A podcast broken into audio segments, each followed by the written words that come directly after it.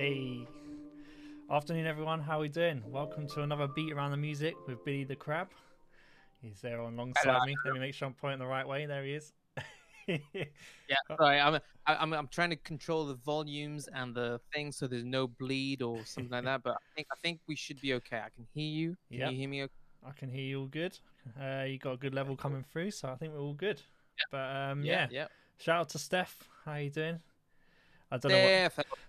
I he, think. he, wrote, he wrote morning with the Greek characters. Ah, I see.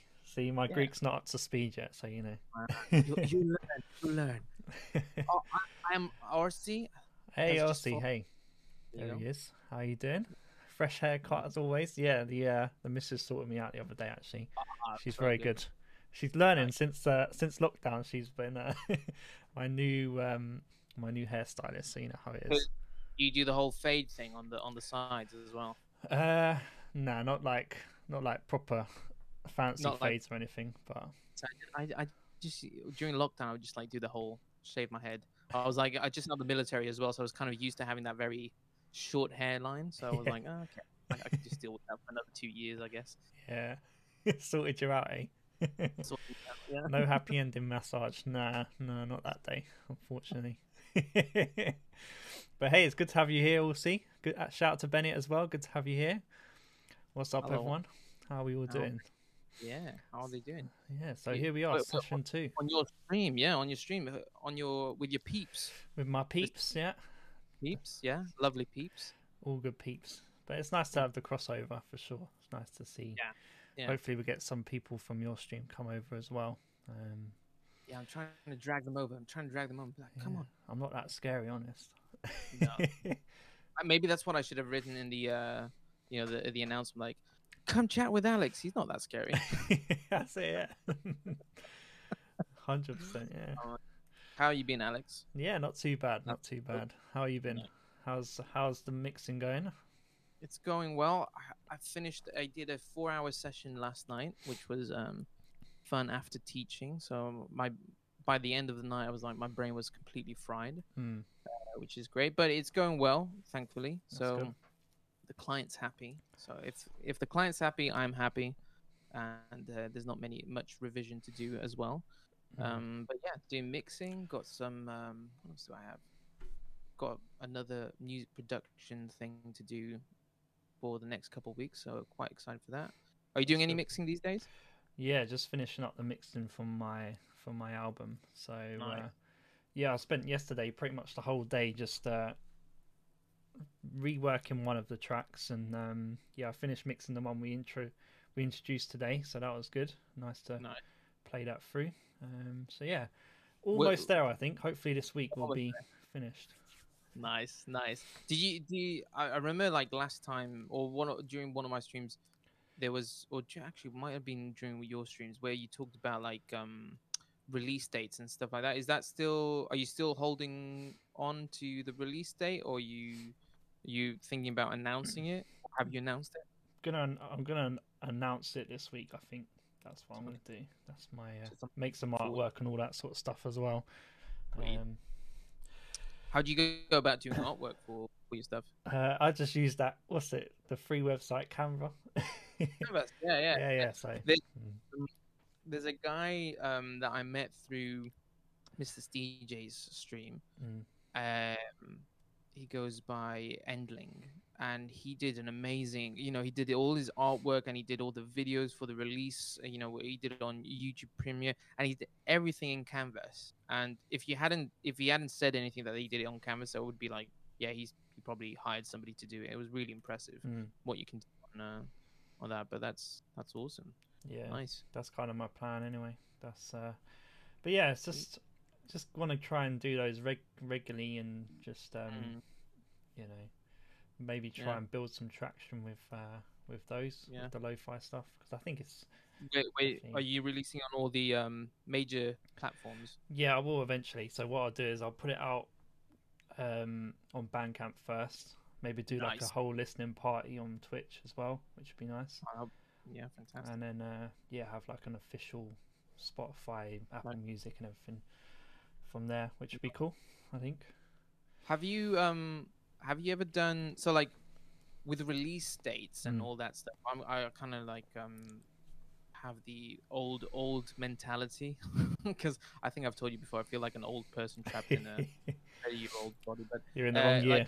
like- wrong yeah, hundred percent, hundred percent. But um, like we used to do live shows, so like we you'd have a single or a an EP or an album, whatever it was, and then you would like book a venue in London or wherever you were, where you were, and you would just like play a live show, and that would be like the announcement of your release date. Do you have you done anything similar to with like wo uh, wo-fi, lo-fi stuff, and um, or the more electronic stuff? Is that is that something you could do with the the music that you make?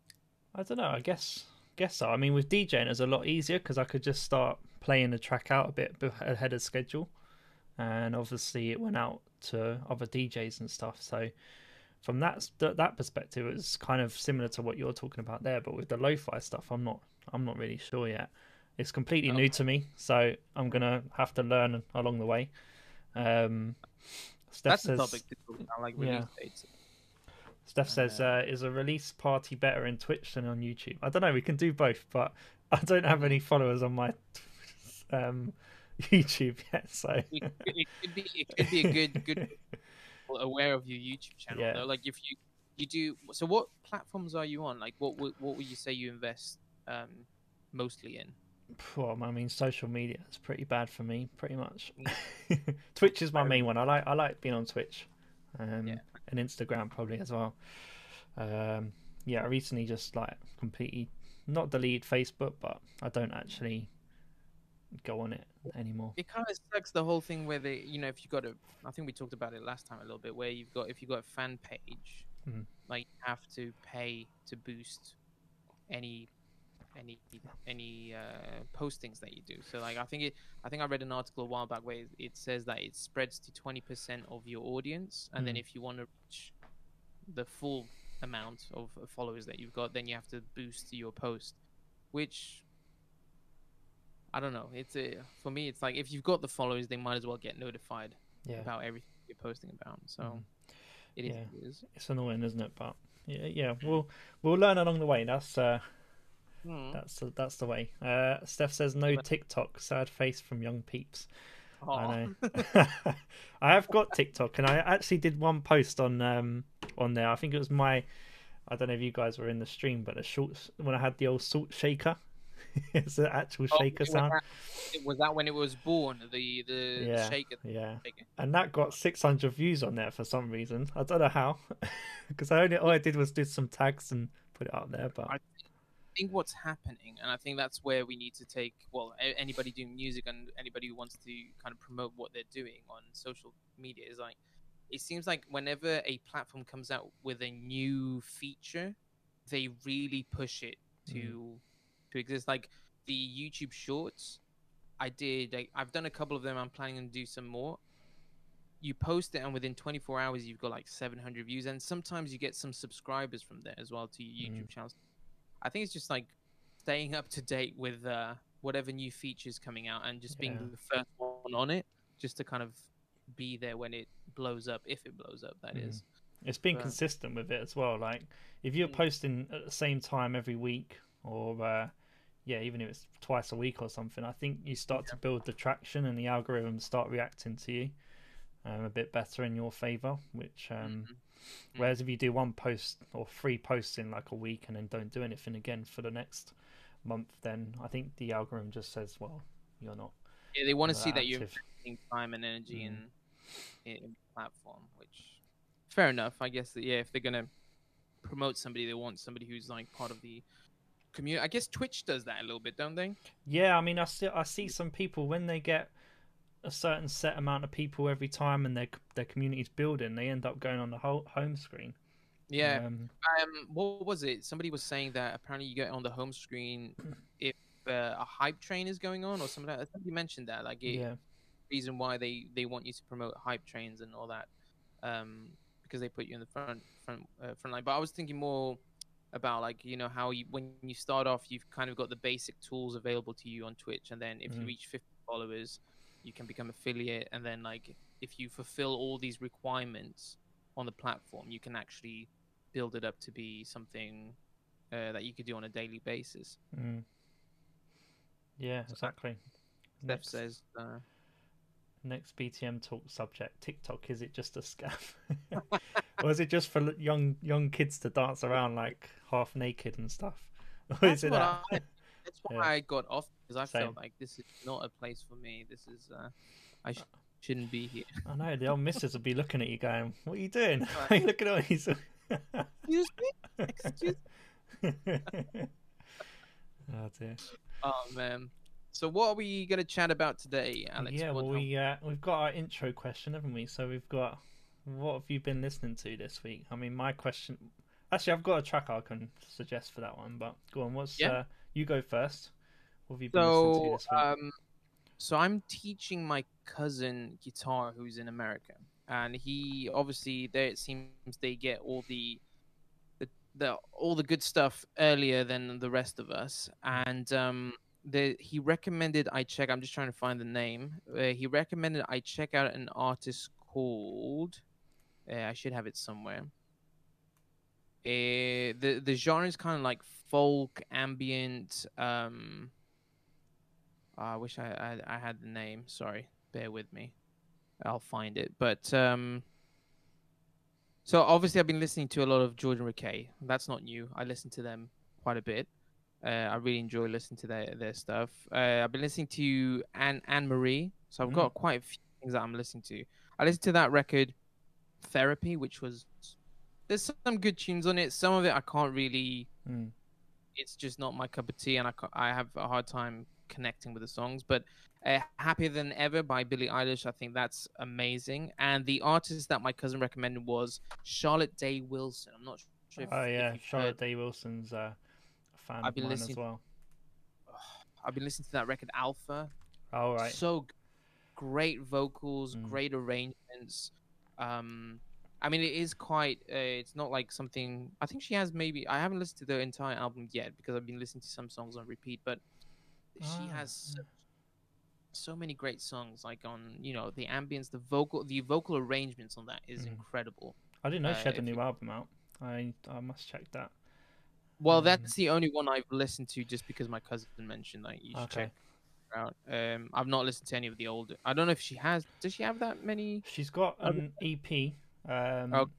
and some singles. Yeah, she's got two Oh, EPs. Well, one's a Spotify one. So the one I recommend listening to though is After All. That was one of my favorite songs. Okay. Yeah, I'll check it out. track. I'll check it out.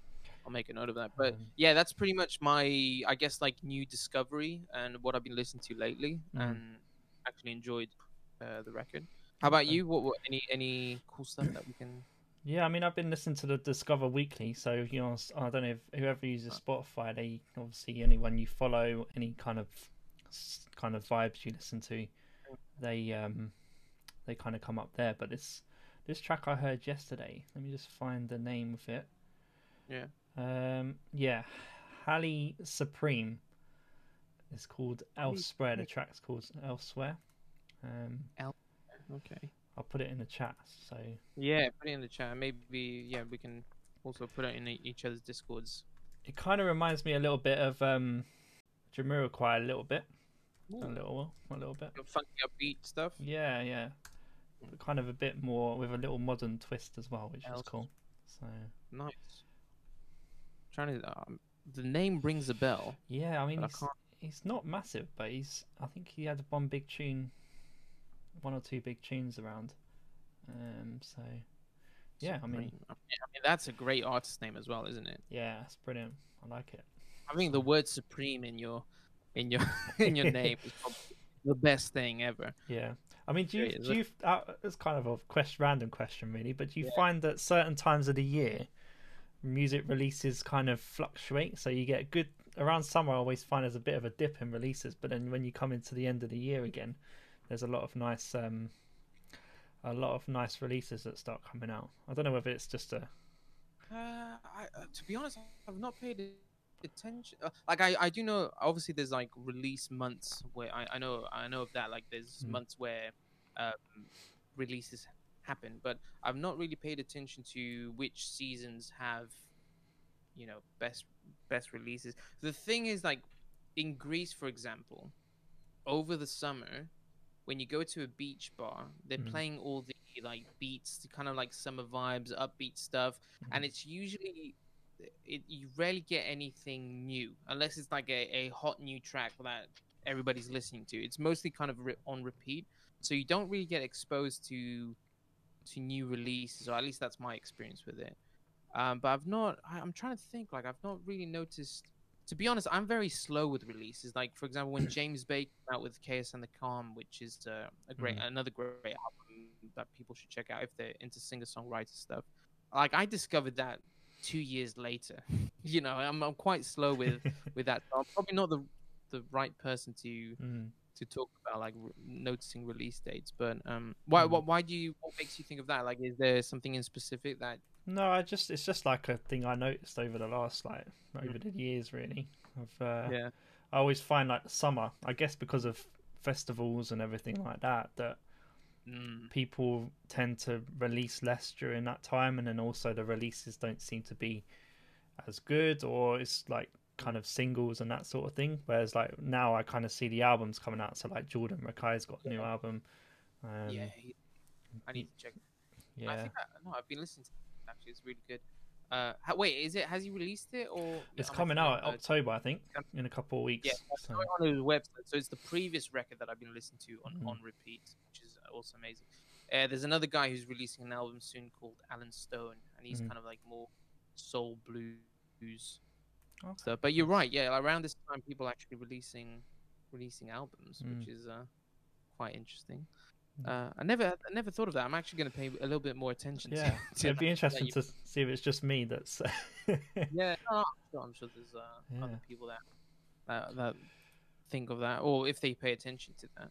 I Yeah. guess if you're also in the in the process of releasing Mm. music on a more like kind of what we're going to talk about today, with like how often you should release and when you should release, is um, I guess if you're following that trend, well, I don't want to call it trend, but like if you're following the pattern, you're more aware of what's coming out around that time.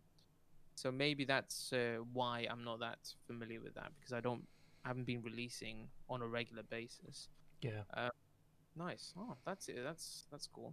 So I mean, if if um, what was the question of the day? What did we say the question of the day was? How often are you currently releasing music? Yeah, Is that- so that was one we could put up as like a, an ongoing poll while we uh, Yeah. while we talk. Um, Steph Do you wanna says? Steph says does it depend on genre? Um, I guess maybe it does. Yeah, you know, Yeah, I it guess it probably does. Um, But I think it ties into what you know what we said before in terms of if if for example you're making EDM or whatever lo-fi or singer-songwriters that you're probably also following other artists within that genre and seeing when they're releasing mhm. what type of music. So maybe maybe it does depend on um on what genre the music is. You might Yeah. be right there.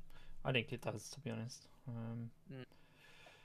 'cause but I guess I'm not. I guess I'm kind of stuck in what I focus on a lot of the time. So maybe maybe it's just the way that that schedule works. You know, I haven't really Mm, done a could- proper proper look around. You know, in terms of Mm.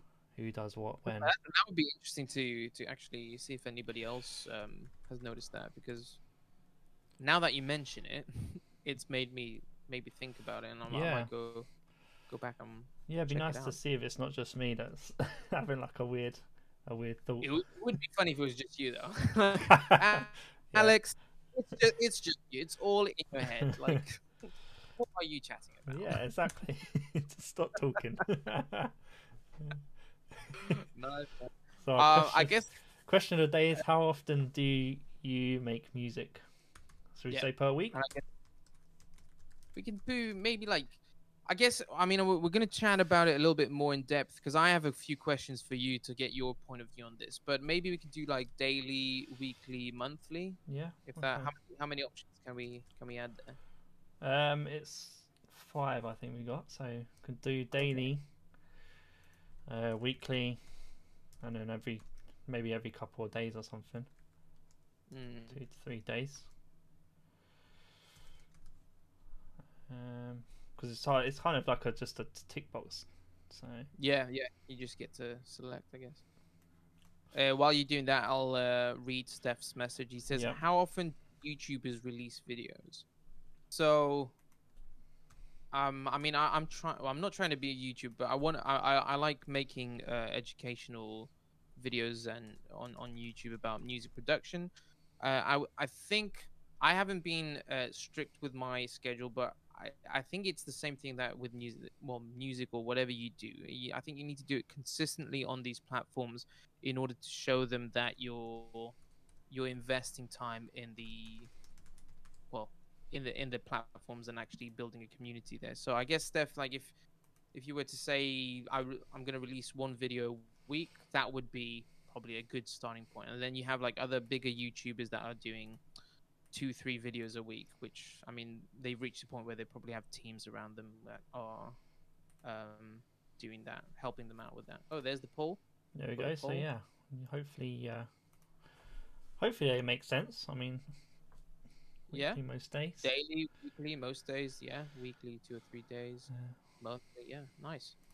I mean, So monthly be- was hard to, to kind of say whether it's like, you know, some days in the month you could do it, you know, make music a few times in one month and then not make it hardly any other, another month, you know. So, Well, maybe maybe that's a good a good starting point to maybe something we can as as uh, people tune in and Mhm. answer the questions like how how like on, on your side like how how often would you say you you should make well either should make music or maybe from your own experience how often do you make music at Mhm.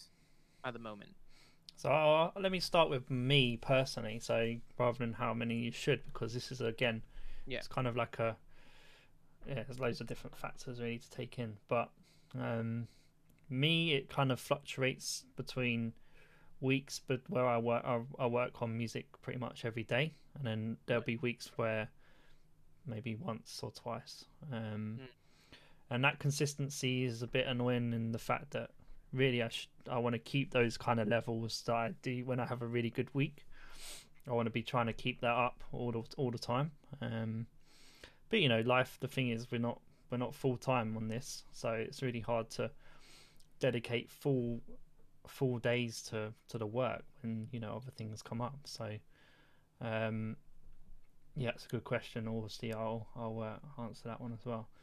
So yeah, I mean, that's that's how much I do it. I mean, it's it, like I say, it's up and down. Um, but I, I've I've read a lot of things, and I know from you know being at school, learning about music, you know, university and stuff, that really you should be doing music at least every day. You should be writing something every day, Yeah. even if you spend an hour doing it. Um, that's the way you one improve. Two, you get all the crappy ideas out that sometimes just need to be done, or you experiment on something, or you you know you might spend some of that doing sound design, which I know is another question when I get to. Um, so yeah, it's just if you could, if I could spend an hour a day, that would be good, and it's just me just being disciplined with it as well. Yeah. Um. So yeah, that's kind of my thoughts on that. Um, but I've seen, you know, um, someone I watch quite a lot actually is um, oh, his name's just forgotten now. What am I doing? i'm the same alex i i, I'm watch. I'll read something or i'll see something and i'm like who who said that who said that i'm like keep Ah, on forgetting Decap. There we go. Decap got it. oh nice how, how do you Yeah. spell that D E C A P. So um, he's a he again. He's another producer. He does Twitch streams and stuff. Um. So oh, is my mic a bit low? I'll, I'll make sure it's a bit louder.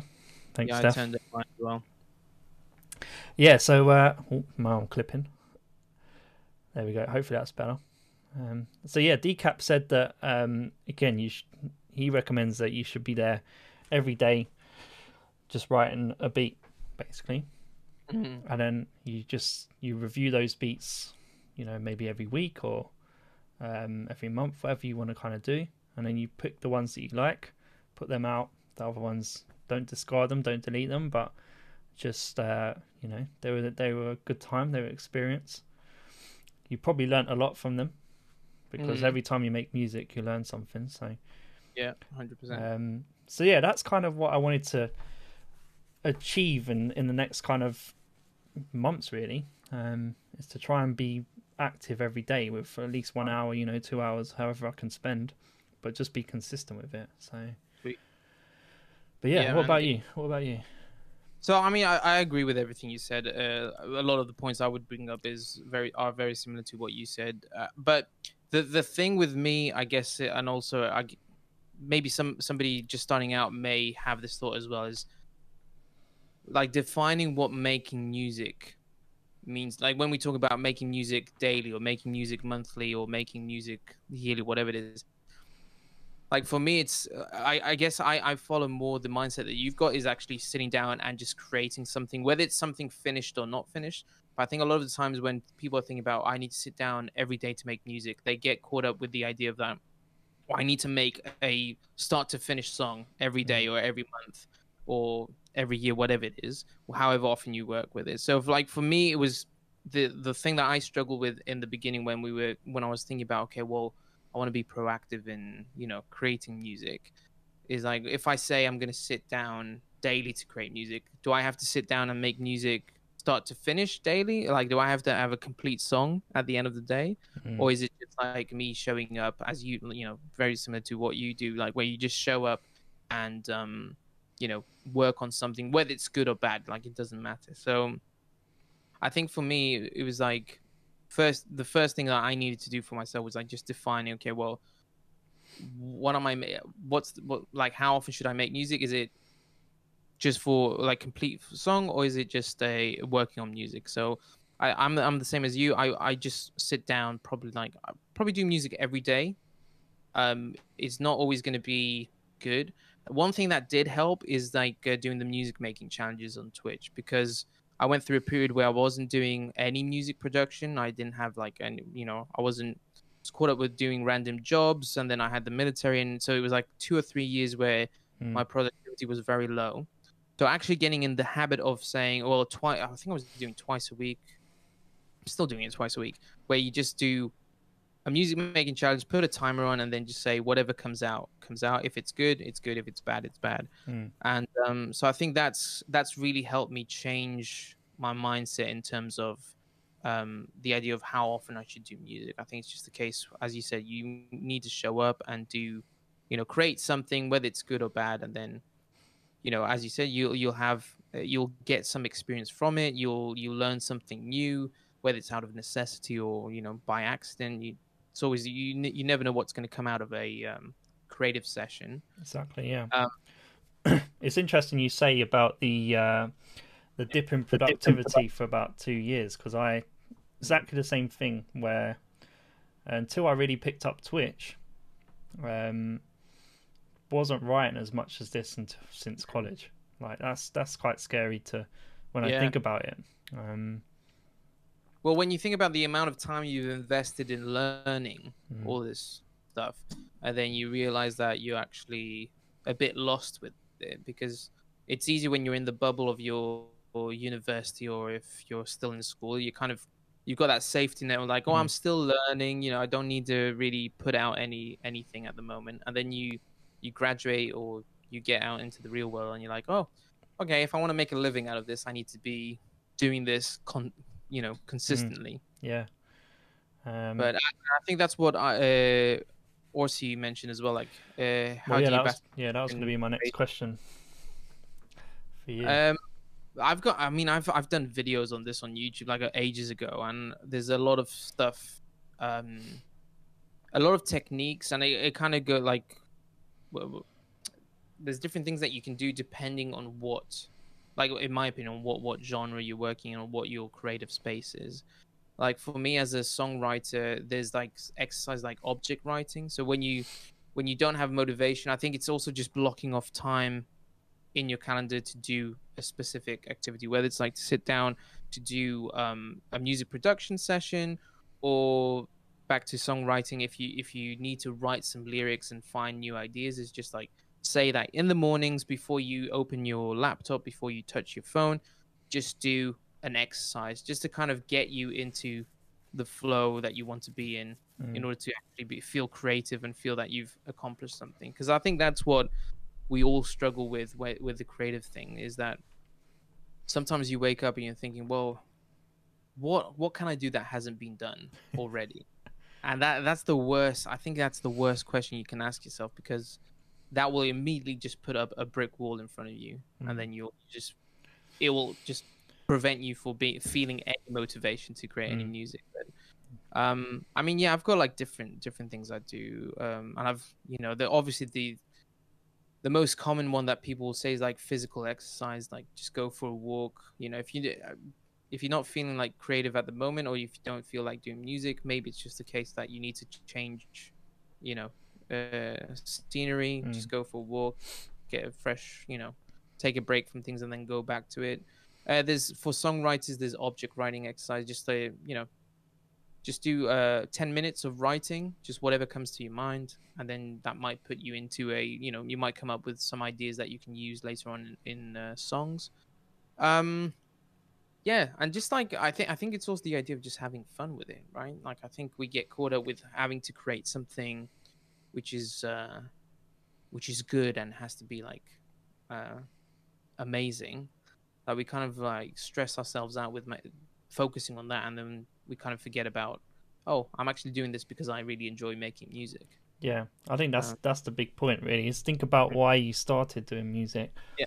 and what it was originally that kind of drew you to wanting to write it yourself. Um, Mm. I mean, motivation is really tough. I I I struggle with this a lot, um, and uh, do you struggle with it like on a regular basis yeah, I mean, there's some days I just wake up and I'm just like, yeah can't be bothered today.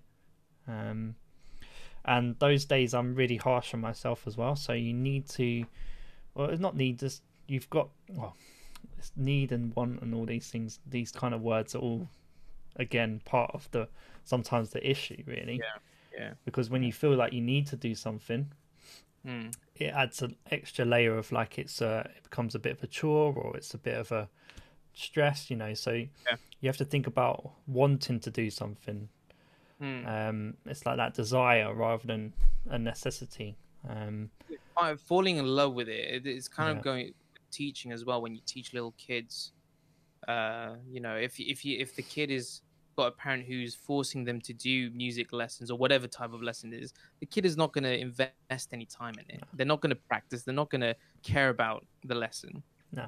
but you have a kid that's in, in love with music and in love with whatever topic they want to learn Mm. then they will you know they'll actually go uh, above and beyond to achieve their their goals and i think it just applies to to us as well the same Mm. Yeah. thing 100%. there's a there's a quote that i um i my entire families are uh, we're, we're huge Fawlty Towers fans. And uh, john cleese has a i don't know where he meant he said this quote but i, I need to look it up but he has a great quote that, that has stuck with me. It's like the very essence of playfulness is an openness to anything that may happen. The feeling what uh, the feeling that whatever happens it's okay. You're either free to play or you're not.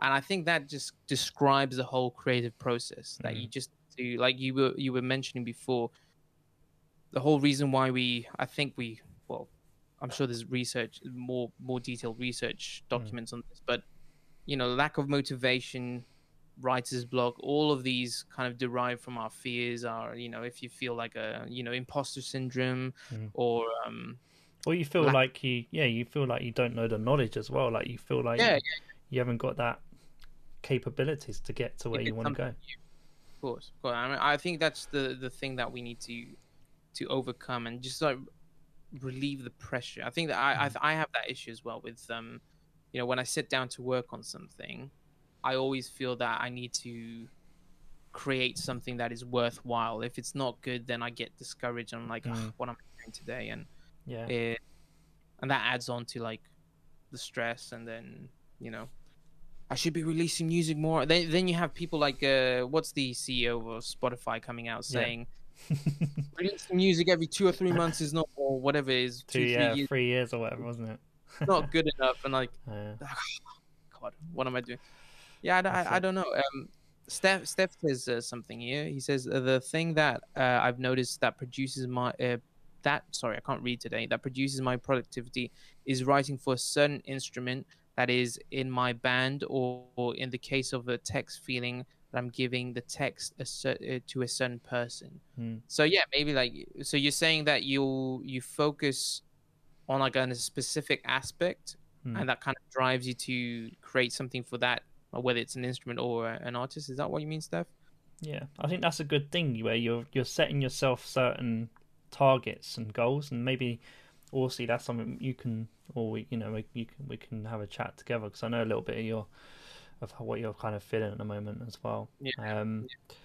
But yeah, maybe setting yourself a few little goals that are, you know, within reach. So, um, yeah, you know, just yeah. just think about obviously the start why you you know you you got into music for a reason. I know you did. Um, and just think about where you want to go next. Really, have that clear target. Have those goals that are reachable. Um, mm. One thing I've started doing in my lessons with students is like an individual learning plan. It's pretty pretty common thing. You'll get it in all all work all walks of life. You know, even in your job, even like nine to fives, like a review and all that sort of thing. So set yourself something like that. Where how can I get to this point where you go? I've got my target. How am I going to get there? You know, what's what mm. steps are going to mm. need it. So if you're just writing a track, and you want to write a track like I don't know, could be a Calvin Harris, for instance, if you want to say someone. Or how can I get to making a track like Calvin Harris? So you mm. can think about what start type of instruments he uses, the drums, the patterns, um, you know what what kind of chords he uses, and all that sort of thing. So just setting yourself those goals, and then you've got a clear idea yeah. of how to get there as well. Because otherwise, sometimes you just feel like you haven't got any direction, and I I've felt like that. I still feel like that. Um, and that's why I do I do like three monthly goals and then review them. Yeah. So. Yeah. Yeah, I used to do that. I, I, I should get back on it because I've uh, you know I've got like about five black notebooks that I, I, I do I used to do morning writing for like I would set a timer for half an hour and I would just like write whatever comes to mind. It didn't have to be anything, but it kind of because you're writing off the top of your head, you kind of your brain automatic well it doesn't automatically, but you're kind of training your brain to get into a creative process anyway. Mm. And similar to what you mentioned about the um, uh, the plan, uh, the lesson plan that you create with your students, the, it's a similar exercise to what I teach um, music production students, which is critical listening. Which mm. is, I think, it's very similar to what you you describe. You kind of reverse engineering tracks that have had some success. So, like for example, sometimes if you've got a lack of motivation, may be the case that you you not don't know how to start. It's like mm. get, getting that starting point. So if you have a library or like a, a notebook that has different uh, song forms with like ana- analytical, you know, notes on like, or the intro has drums and bass, so then mm. the drums drop in the verse. So you're listening to tracks that have some success, and then you just basically analyzing them, the form, the what instrumentation they're using, all that stuff, and that way you kind of have a map for any future song that you want to create. So that would maybe like similar to what you said, it, it could be a good way to um, at least get you started. Like if mm. you're feeling that you, you don't know how to start or if you have a lack of motivation, it's a good starting point for you to um, start creating something. Definitely, yeah. Because then then you're not trying to you're not trying to invent too much. The the yeah. only things you've got to invent is well make your own chords that's slightly different and the drum pattern. You know, but again, you know most drum patterns they're pretty similar. You, all you got to do is offset a couple of parts and no one's gonna know you used this song for the drum pattern. You know, who's gonna know? So, well, that that's that's one thing um, that yeah uh, that I say to to students as well is that it you know cre- being creative is not always being in- innovative. Is that the word? Mm. When you create something new, it's actually being inspired as well. And if you think about the history of music, like especially the last whatever 20 30 years all the music is just is very repetitive. Like the chords are very similar. The style, like if you think about 80s hair metal, for example, they've all got the same characteristic sounds, the same, uh, you know, the same look. Mm-hmm. Everything's mm. borrowed, so yeah. you don't have to. You know, I, that one thing that helps me is just thinking that you don't have to sit down and create something no. brand new. You can no. just like copy something. I mean, the, the pop, pop music today is the exact same thing, isn't it? Like mm. you everything's pretty much yeah redone. But then if if you want to make you know if you want to be a tech house producer or you want to be a a rock artist, you know, are you going to be trying to be super innovative that when people listen to your music, they're going to be like, well, actually, that just doesn't sound like what I'm expecting. You know, there's mm-hmm. certain there's certain stereotypes in the in the genre that um that everyone resonates with. That's why they like it. You know. Yeah. So if the if the expectations too far away from that, you might not get the fans that you want to get. You know. There's nothing wrong. I mean, there's nothing wrong with experimenting. This is where it's a double edged edged edged Yeah, yeah. sword It's where you. catch 100%. Yeah. But you know, we don't have to innovate. We don't always have to innovate. Or we don't even Uh, need. uh, I've got a question for you. Yeah. Um, and anybody else in the chat that wants to chime in as well. Do you ever like when when you like? I know you said that you do it every day, Mm. but like, how how strict are you with that? Like, do you find like I I used to be the eh, my situation used to be where I would only write when I got inspired. Mm. I think that's held me back quite a bit. Have you ever gone through anything like that? Where have you been through a phase where you just would say, "I'll I'll create something when inspiration hits me"? Yeah, I um, yeah, that's kind of my old. I well, yeah, that's my old view of music. You can only Mm. write when you've got an idea or you're gonna, Mm, you know, you're you're you've got a purpose of some sort. Whereas, right. um, yeah, I think that the the problem with that is that you never get through the stages when when you're kind of feeling uninspired or you're not quite at it. Mm. you're Yeah. or you've got a crap song in the making that you need to get out there because you know let's be Yeah. honest not every not every song we write is good and it's good or, What? it's, or you know not, They not- lied to me. They lied to me. I I- every song. I...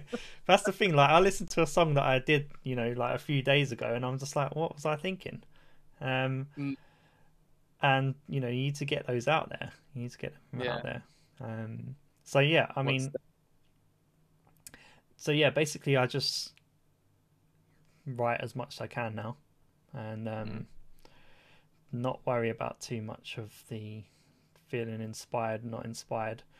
Yeah. Um, and the ways I get around that if I'm not feeling inspired is just do some listening. Really, context is is everything really with uh, with a lot of what we do.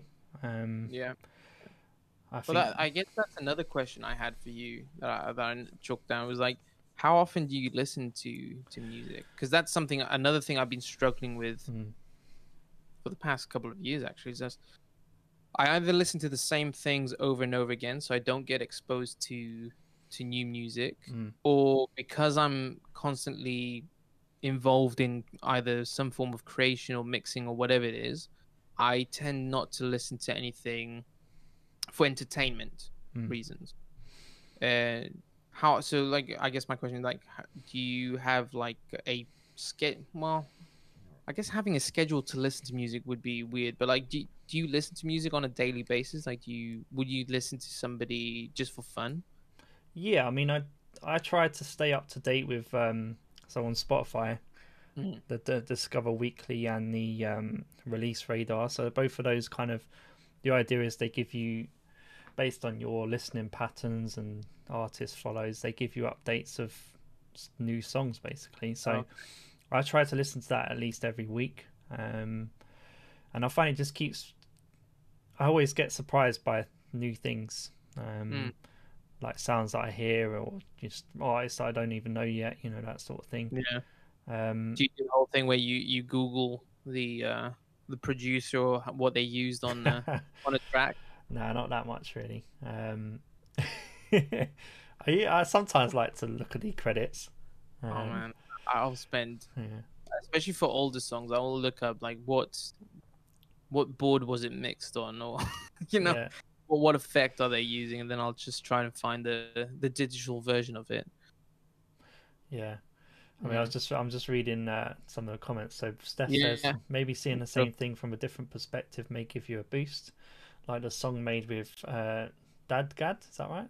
D A. Yeah, G? that guy, yeah. yeah, different tune. or maybe a different guitar pedal. So maybe not really a new thing, but a new thing to the maker. That's an interesting Yeah. point as well. Like Hmm. the same, you know, same thing, but with different processing on. That's another thing we could talk about maybe.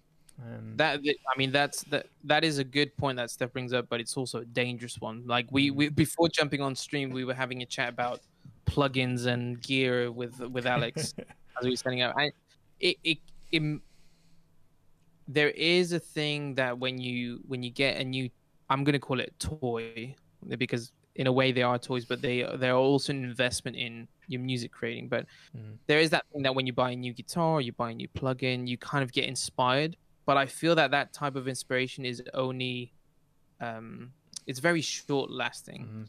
because then you go on to the next thing then you start thinking well I, I then i need this thing and then i need that keyboard i need this Yeah. plugin and it's just a never ending story Yeah. but the, i mean it is true that you you know when you try something new and you switch it up again uh, switch it up a little bit then you will have some form of inspiration or something will excite you yeah That's a good point. Though I was gonna, I was just thinking about that because I did this with my uh, the lo-fi stuff that I I did Mm. a couple of tracks and I was listening to them. They just didn't really feel the same as what they were before, so Mm. I just messed around with them a little bit more, changed some of the Yeah. processing on the sounds. Um, you buy any new plugins no, no, tell no, the truth no, no Oh. plugins, no plugins. Not till Black Friday.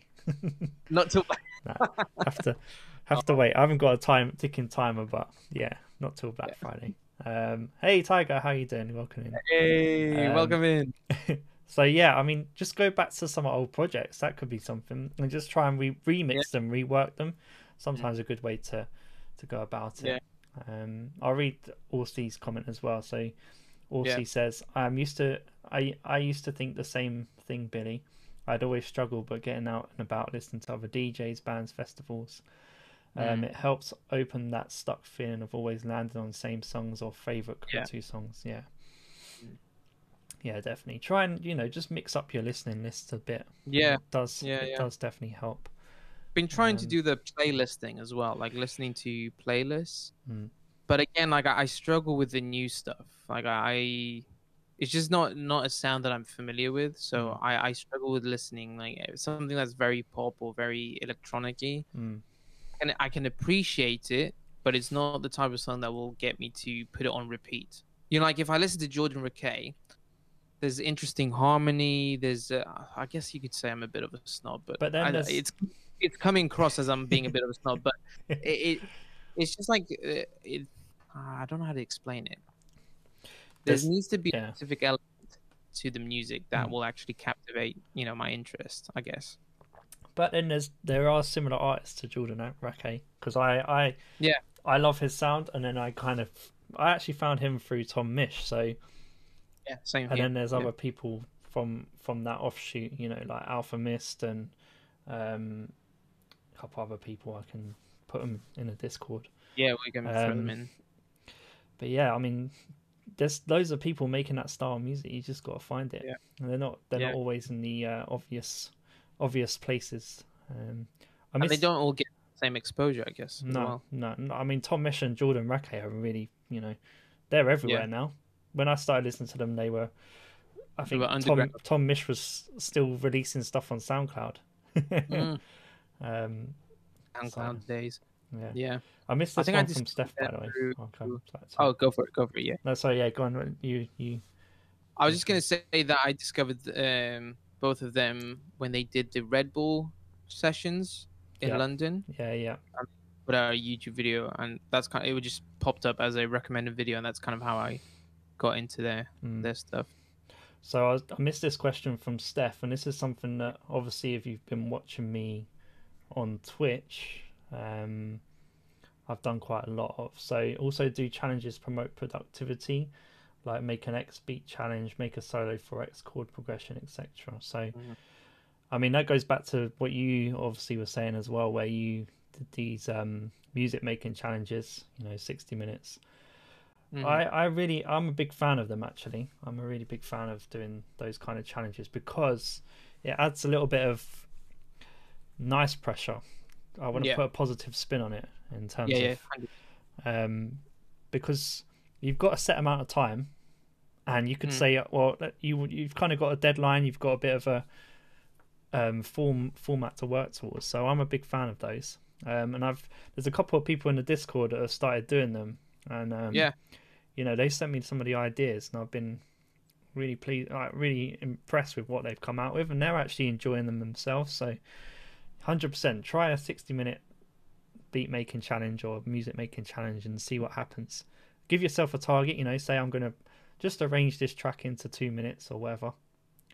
Um, I found I found with them like we we've talked about this off stream, but I get I started off doing this 60 minute challenge. I should probably go back to them. I only stopped them because I always I would always go overtime. And people were like teasing me about it, so I thought oh, let me take the challenge off. But it is true that if when you have a time limit, and especially if you have like what I enjoyed with the you know when I first started doing it is that people would chime in and say like do something in, with this time signature, do something with um, I guess for, in your case, you've done some with like samples, right? Where you, the people give you samples and you try and flip it and make it into something like something unique, something that you mm. came up with.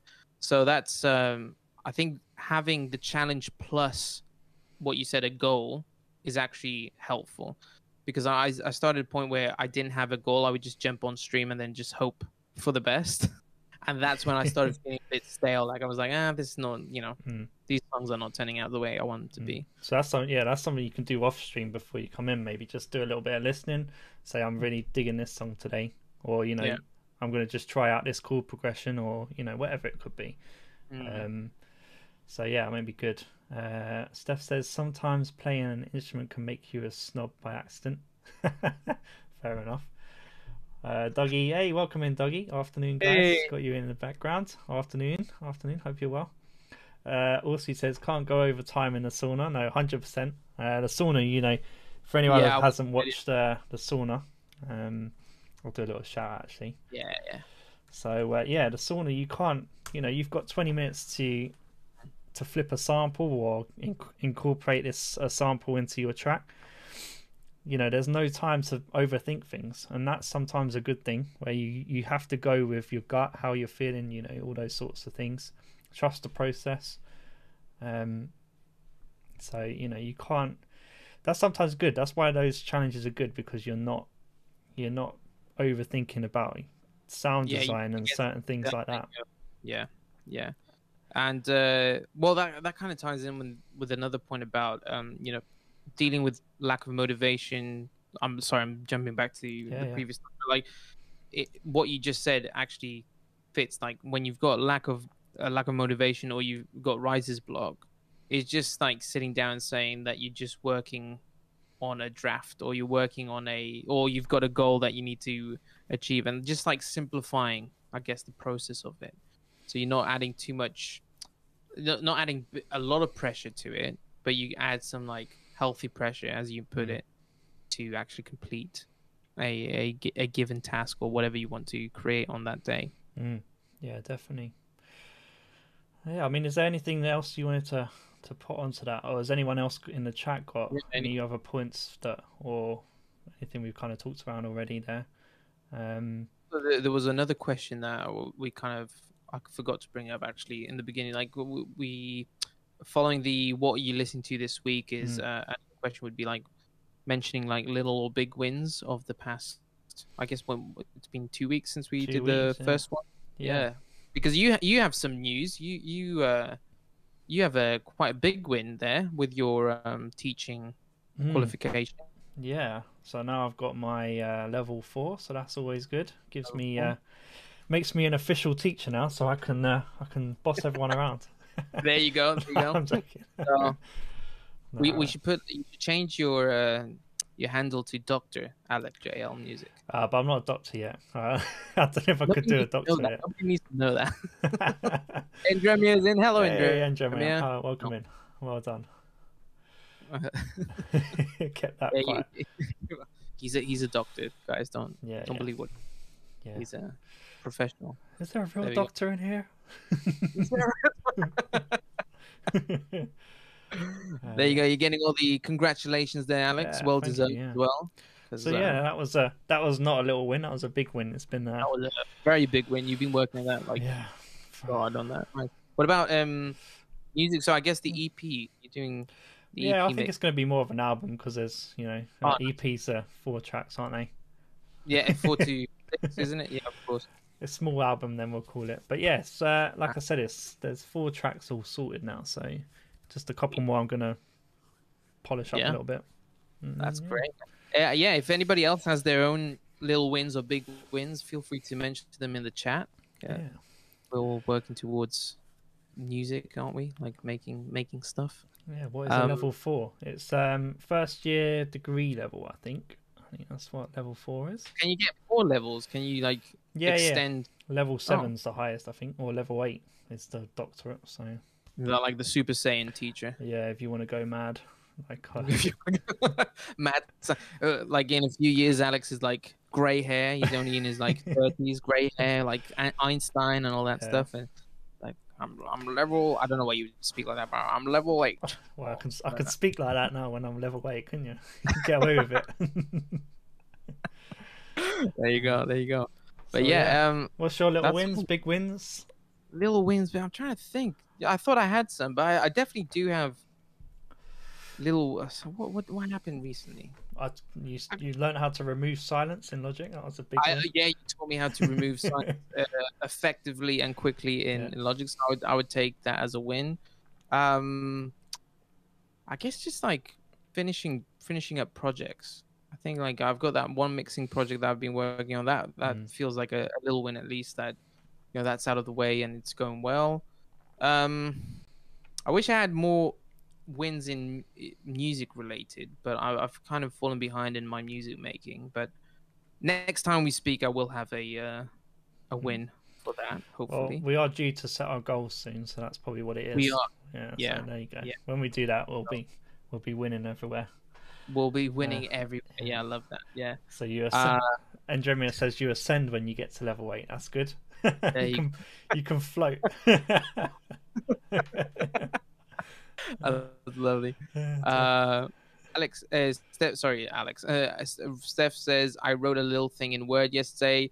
Uh, that's a win for my standards. Or what type of, um, if you don't mind me asking, what type of thing are you writing? Are you doing like a writing exercise, or are you writing music, poetry? What is it? Let us know. Hmm, let us Um, know. Let's do yeah, some. Let's do some little uh, reactions there. Remember, you can redeem the channel points, so you know. There you go. Always Yeah, use forget you. those. Yeah. You've done well with your channel points. You've got like some, some good ones. I need to, I need to work on mine. Yeah, it's it's hard to know what ones to do. Like I always ask everyone on the stream to uh, to suggest some new options, but Please tell me what to do. what's next? What's next? There we go. Cor- It's Corona time. I love this one. Hey, the thing is, I can't watch. I'm not watching right the stream. Uh, But I'm just gonna put it on now. It's There it is. Corona can it. time. Nice. Corona time. That's You're on the a best time. gift, It's Corona time. best gift ever. Nice. Yeah, I mean, Um, Ors- Orsi's in deep Corona time at the moment with uh, with lockdown. Oh no. Oh well, well uh, in Australia. I see from Australia. Oh Australia. man. Yeah, Corona. Corona time.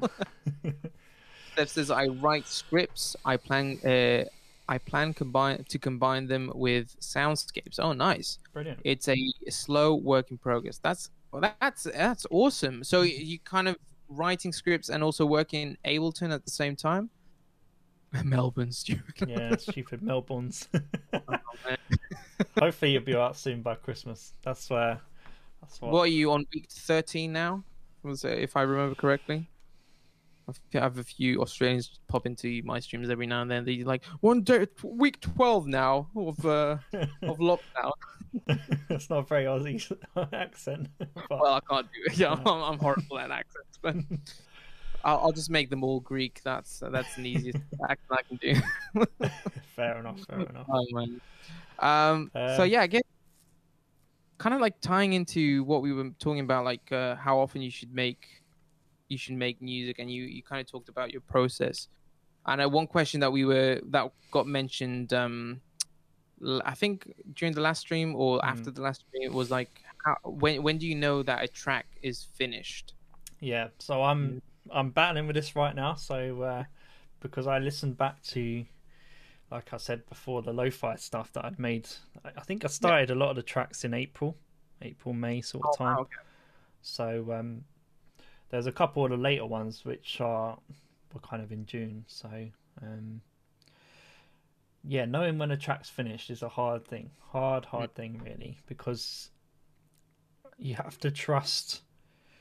You have to trust yourself in that well, you have to think about whether you you want to spend hours and hours on one track or you just want to move on onto the next one, and that's uh, that's a really hard battle because we're all pe- we're all kind of perfectionists really in there. You know, especially when it's our own craft. Um, I Mm. mean, I don't know if anyone's ever recorded vocals, but whenever I've recorded vocals, I'm just the most critical person ever. That's why I rarely ever do it. So Do you mean like recording yourself or Yeah. recording something? yeah, just anything, even if it's just you know doing a voiceover or anything like that. Um, You know why that is, right? Go on. Apparently, I looked that up because I had the same issue. I was very self conscious of my singing voice when I Mm. listened back to it. And Google being the tool it is, I obviously Googled the solution to how to fix my problem. And apparently, people say that when you speak, you're not only listening to yourself through your ears, you're actually listening to the vibration. So, all those combined give you a different sense of your voice. Mm, Whereas when you listen to it recorded, now you're only listening with your ears. So mm, that's why the tone. eh, That's why everybody feels very uh, self-conscious. Like, is that what I sound like? Because we're we're not used to hearing ourselves uh, Mm. from like I guess would it be a third perspective, second perspective, whatever it would be. Um, but yeah, I, I feel you.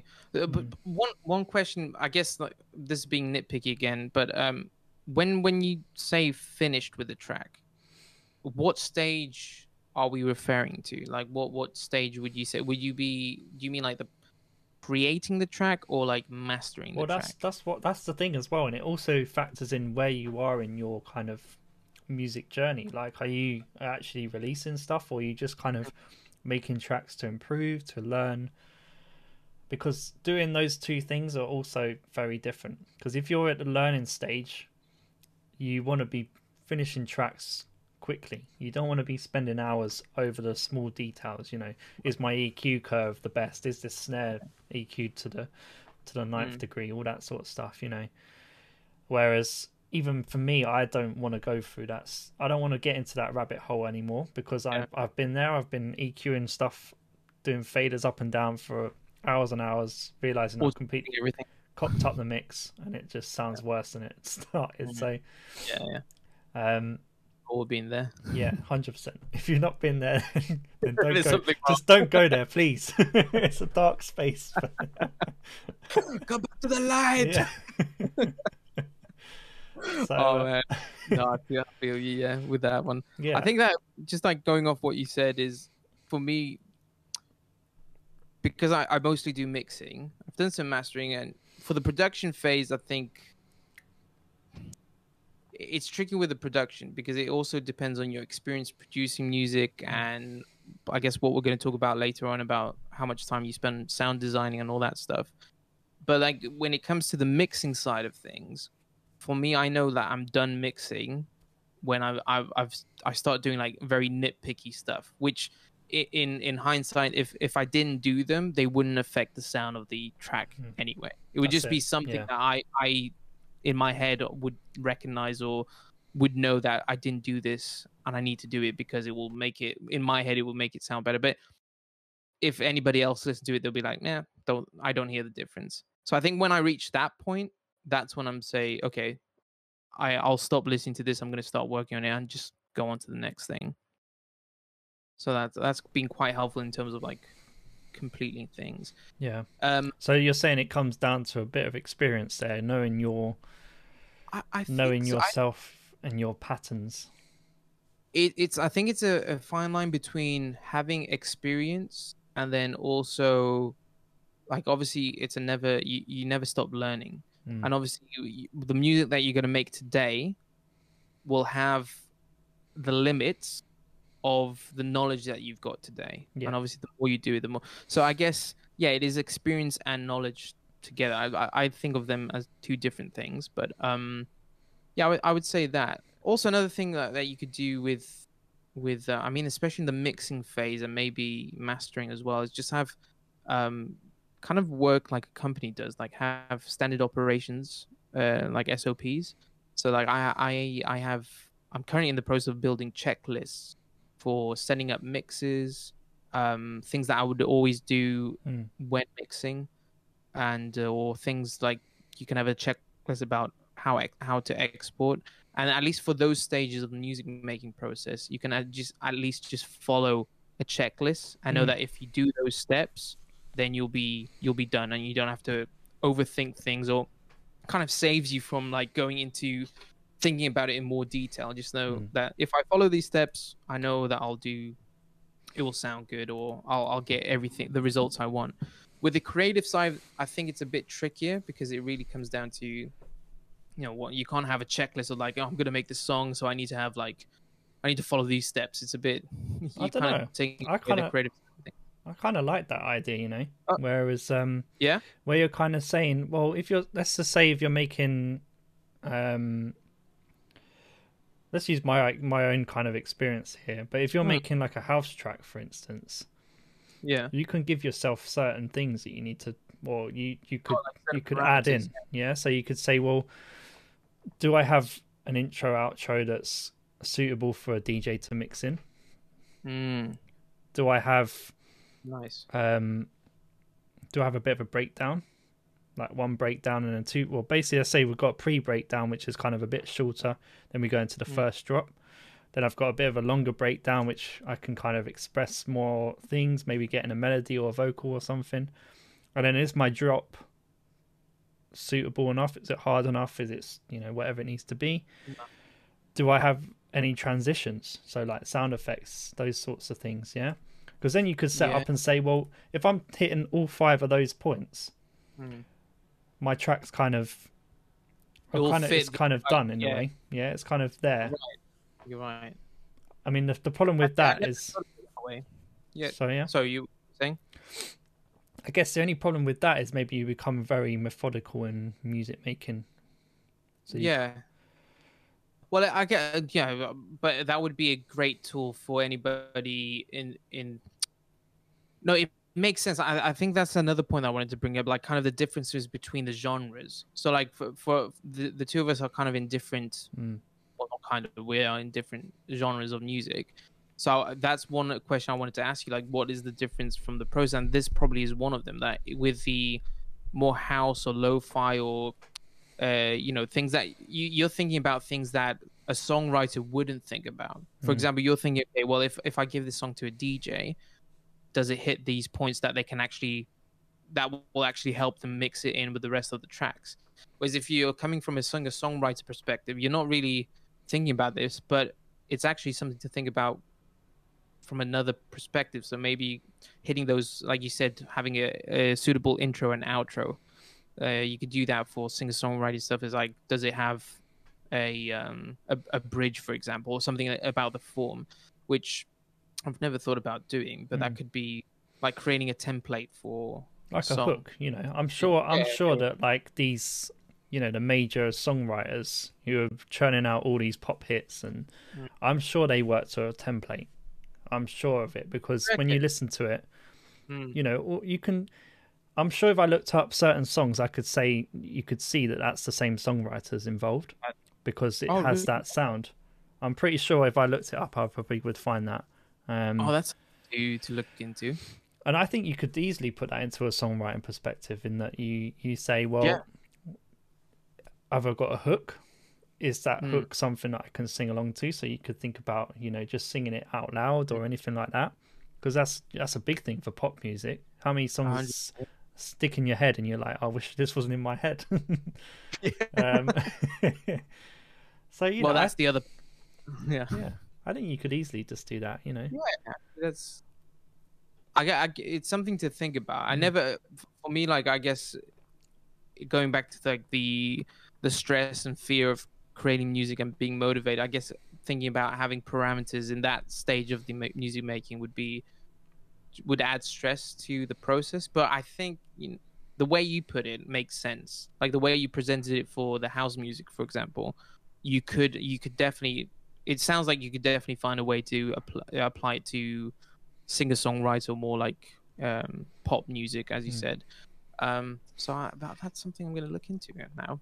I'm going to add that to my uh, checklist builder to yeah. do that. Yeah, let us know how it goes because I'll be interested yeah. to see. Because uh, you know, even when I when I've done sync stuff before, you Mm. can't mess around with fancy intros or anything like that. You've got to go straight in with the, the meat and drink with of, Mm. of everything.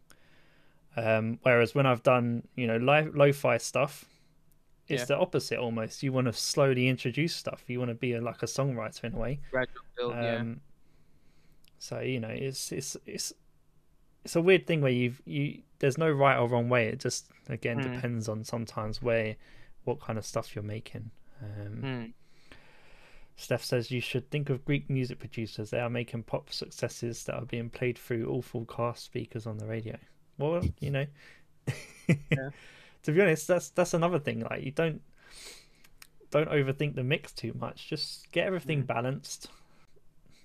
You know, I always work to. I don't know if, what your thoughts on this because you're you're probably more of a mixing engineer than than I am necessarily. Um, but I always kind of work to the pink noise.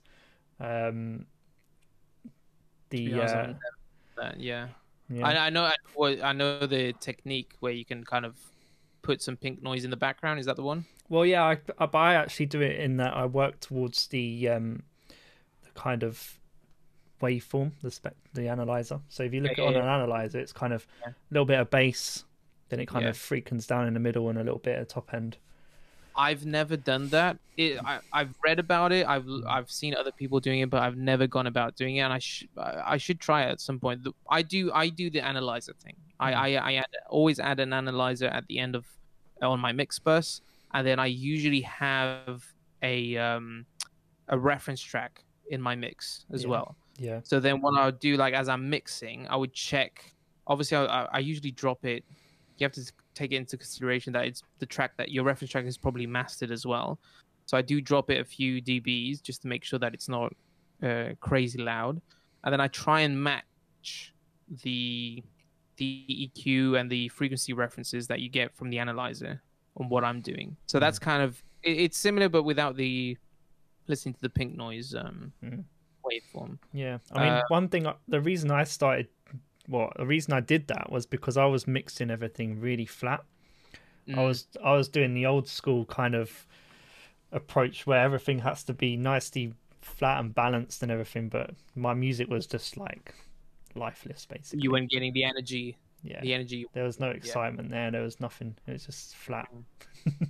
so now I was it's like, it, yeah it's a tricky thing with that like i that's where mixing can get tricky like you can spend ages automating stuff just to get the right flow of um energy like Mm. it, like i know uh, it comes down to arrangement as well like you, you sometimes you receive i've received projects from people to mix and I've had to send the projects back to say, you know, like you're not ready for mixing because your production still needs work. Because they'll ask, they'll they'll give me a reference track with that has is, you know, has all the dynamics. It's got like the the performance and all that stuff, and then you re- receive the stems, and you're like, well, it's lacking. You need to add more stuff. So it, it, it's um, it's a tricky thing with uh with mixing. Um, it's not only like the balance, but it's also like capturing the energy with uh, with that. But I'm gonna check out that pink noise. I've I've read about it. I've not done. yeah. I mean, I was it. just I was just trying to find. This was about a year a year ago now, bit maybe a bit more. But I was because obviously, um, yeah, like I've been taking things, working on things a lot more.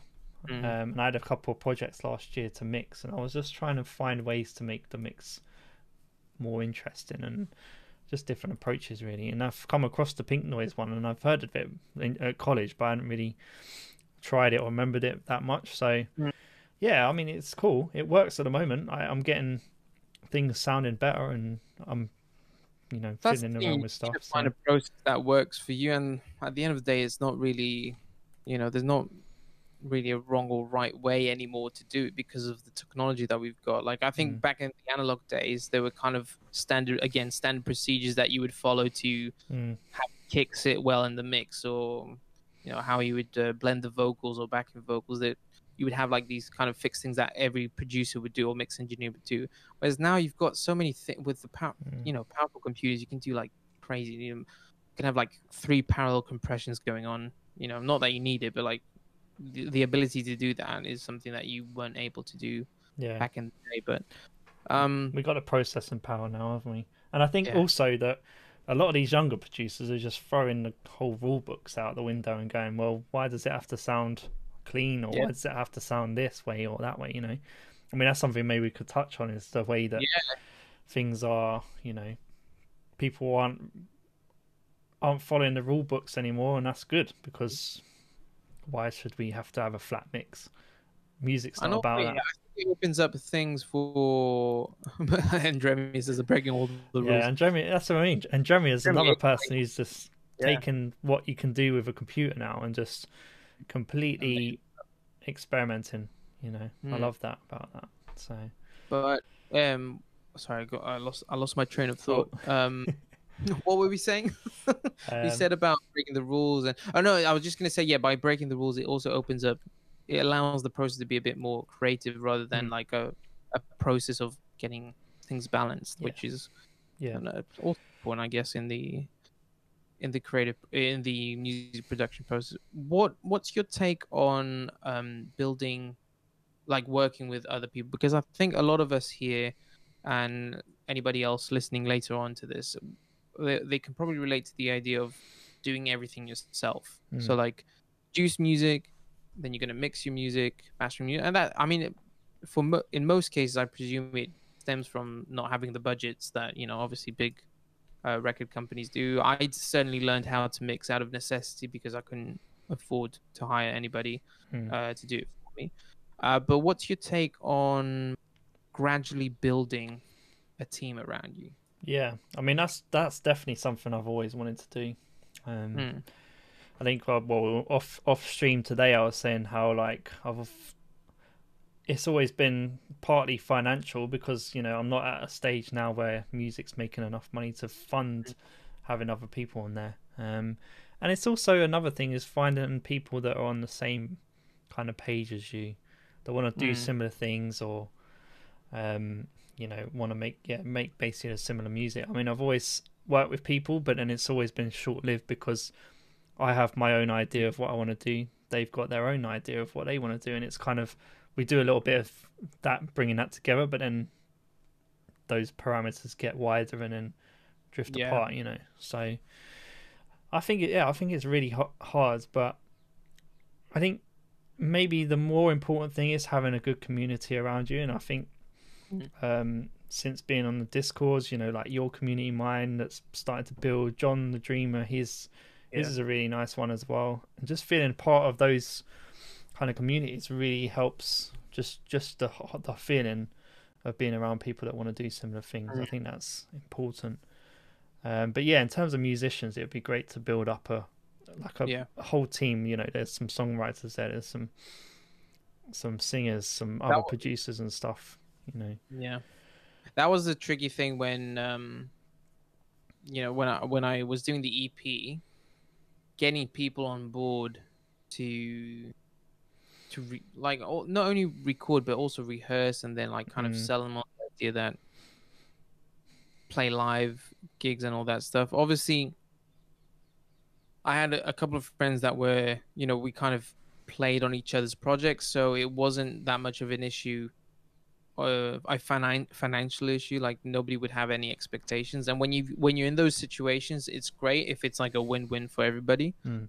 Um like if you can sub- help somebody who's going to help you and then you've got like kind of an exchange um but ob- obviously with a, a limited amount of people like you wouldn't do it for everybody um but yeah getting people excited about projects i think that's excited about projects with the, the lack of funding if that makes sense yeah. um, Yeah. That's that's the tricky thing. Um, I think um, it must maybe it becomes easier when you you start getting a bit of traction and you know, but then you have to find the right people then, which is you give them, you give them, yeah, you give them incentive to actually want to, yeah to work with. exactly. you. Finding people in the beginning to trust in your abilities or what you want to achieve is kind of kind of tricky anyway.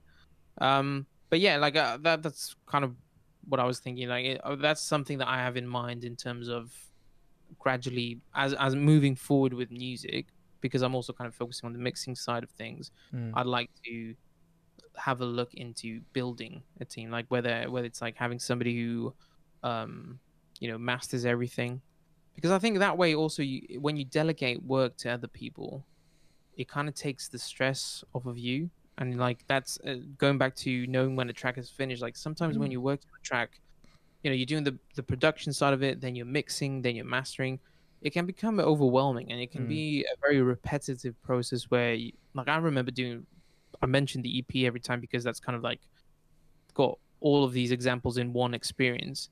Um but like i remember just writing the songs recording the songs having to mix the songs hating the mix of the songs remixing every you know you listen to them at least a billion times. Mm. and that can be uh, stressful and discouraging sometimes. So i think like if you if you're able to find somebody or like have a group of people like you said before surrounding you that you could either get some feedback like get a fresh perspective or hire somebody to to do it for you Yeah. that's also a good thing and it also may help with the stress but obviously it's for like a, a later stage when you obviously if you can't afford it then you're not going to do it but if you can that could actually save you some time and stress from from the whole process Yeah. and I think yeah go for it Yeah, I think you said the um, one thing I was going to mention um, when we was talking about this was the feedback aspects. I think Mm. it's not your team around you doesn't have to be necessarily people that do other jobs as well. They can be the people that you can rely on to give you honest feedback to then Yeah. say you know you send a track to someone like I could send a track to you and you say well it might need this this and this and then it's done you know I can Yeah. go off and do those things send it back to you then you're like yeah you've done it. It's Yeah, done. get it out there. So it's having those people that can be be constructive and firm and honest and reliable and you can trust Yeah. them that, that that then that helps you know when the track's finished because you know you know exactly what you need to do to finish it and where and when it's finished. Because Yeah. again if it's just me giving feedback on my own stuff i'll be there going well i could probably improve this kick. I could probably improve this you know. I don't have that experience alex. Whenever i listen to my own music i'm like i'm awesome. Yeah No well, I, I, I- yeah. No no if I, I yeah. get what you mean. Yeah it's exactly. like it's tough to do um, self-criticism because you Mhm. always feel that you're never going to be done and you can always improve on things. Yeah. Whereas having that other person pop in uh, and tell you like like uh, my cousin was a great help with the ep because he literally because he saw me doing remixes like two or three times and he was like what are you doing? It sounds fine. Just put it out there. Yeah he really helped me kind of detach from from the project and say like okay well if he's saying i trust him so if he says that it's good then I, it's probably Mhm. good and i'm gonna just put it out there. Yeah yeah. such a relief pushing that like submit. Be like i'm done and that should be your motivation as well. Once you hit that submit button that can be the motivation that takes you to forward again. Because Yeah. you feel that accomplishment. You're like i achieved this. Now you can i can do it again. off. yeah. Hmm. Ah, haven't done it since but i will do soon but yeah but, uh, yeah. it's it's um that the knowing when the track is finished it sounds like a simple topic but it actually branches out like to to many many things Yeah. like like we said building a team and having people that can actually help you detach from it a little bit to and just tell you you know have supportive people as you said that can tell you you know it's good to go or just tweak this and that and the other and you should be fine. Um there was something else i wanted to bring up but we talked about the checklists um yeah. I'll just read this from andre andremian. Yeah, yeah go. He says, uh, creating music in an experimental fashion opened up an entire world of creativity. Got to Mm. break the rules, but also learn about the rules. So yeah, Yeah. definitely I agree with that. And the thing is, you got we've got so many great tools now. Why not use them? It's uh, Yeah, that's what's yeah. frustrating sometimes with uh, with the way music sometimes goes. But there are Mm. people out there that are, you know, pushing the boundaries, which is always Yeah. good. Yeah, there's a forget what her name is sylvia something. Mm. i should i should know this but I, I i i probably watched every single video of hers on youtube. She's she's a record producer and she's known for her um quirky ways of recording. Like she does this thing with electric guitars where she'll have the guitar go through a light bulb and then into the amp. And uh, that's what she knows. She's known for breaking the rules and doing things that are you know, unexpected, but Mm. you get all these creative new things that come out of it. And she, you know, she can claim it for her own because she actually was courageous enough to do all those, um, you know, experiments with different ways of creating music. Yeah, you have to post that up on the uh, Discord or something so we can. Uh. So I'll, can yeah, I'll, look, I'll look up the name. yeah. Steph says, um, "I don't. If you don't, uh, if you don't say, I probably is what he's meant. I'm awesome to yourself. No one is going to say it for you except if you pay them. Also, they may say that you're awesome, but you uh, may not believe them. Yeah, I mean, I- yeah. That's definitely that definitely goes back to lack of motivation and um, you know writer's block. I think confidence has plays a big role, which I think Mm. is what you're trying to say, Steph, with um, you know having confidence in yourself and not feeling like an imposter and yeah, you know, just having faith in what you you know what you're creating, yeah, yeah. new music. But then But, it is yeah. it is September after all, so you know, you can uh, you, Yeah. you can pay us and tell us how awesome we are. You know. Yeah, that's it. That's it. Yeah. yeah. For a few bitties, as you say. yeah, and, uh, get the biddies in. get the biddies in and uh, tell Alex that he's he's awesome, which he is. Thank uh, you, there thank you, go. Yeah. Um, I don't know if anybody else has anything else they want to contribute to to Yeah. these. Um, I mean, maybe we could open up for some some questions and yeah. Yeah. for the for the crowd. Um, does anybody have any any, you know, talking about like lack of motivation or um, writer's block? Does anybody have any techniques or anything that they do that they find helpful? Um, to, to their process that you could suggest maybe for other people to check out as well. I'm just having a look through my notes to see if I um have anything. Well, one thing that I didn't I wanted to mention I forgot, which I've actually quite excited about with the new I know are you an iPhone user? nah, bad. No. I'm joking. Well, the, the, well, sorry. Uh, They're probably going to do on systems as well, but there's um they've added a new kind of privacy, well, not privacy, distraction thing. So at the moment, like Macs and uh, phones, and I think other operating systems, they have the do not disturb setting. Mm, So if you're in a meeting or if you're doing work, you can set that off, and it won't give you the notifications. yeah. But what they've done now is created profiles. So you can have like a don't disturb for in, a general don't disturb, then you can have a personal don't disturb, then a work don't disturb.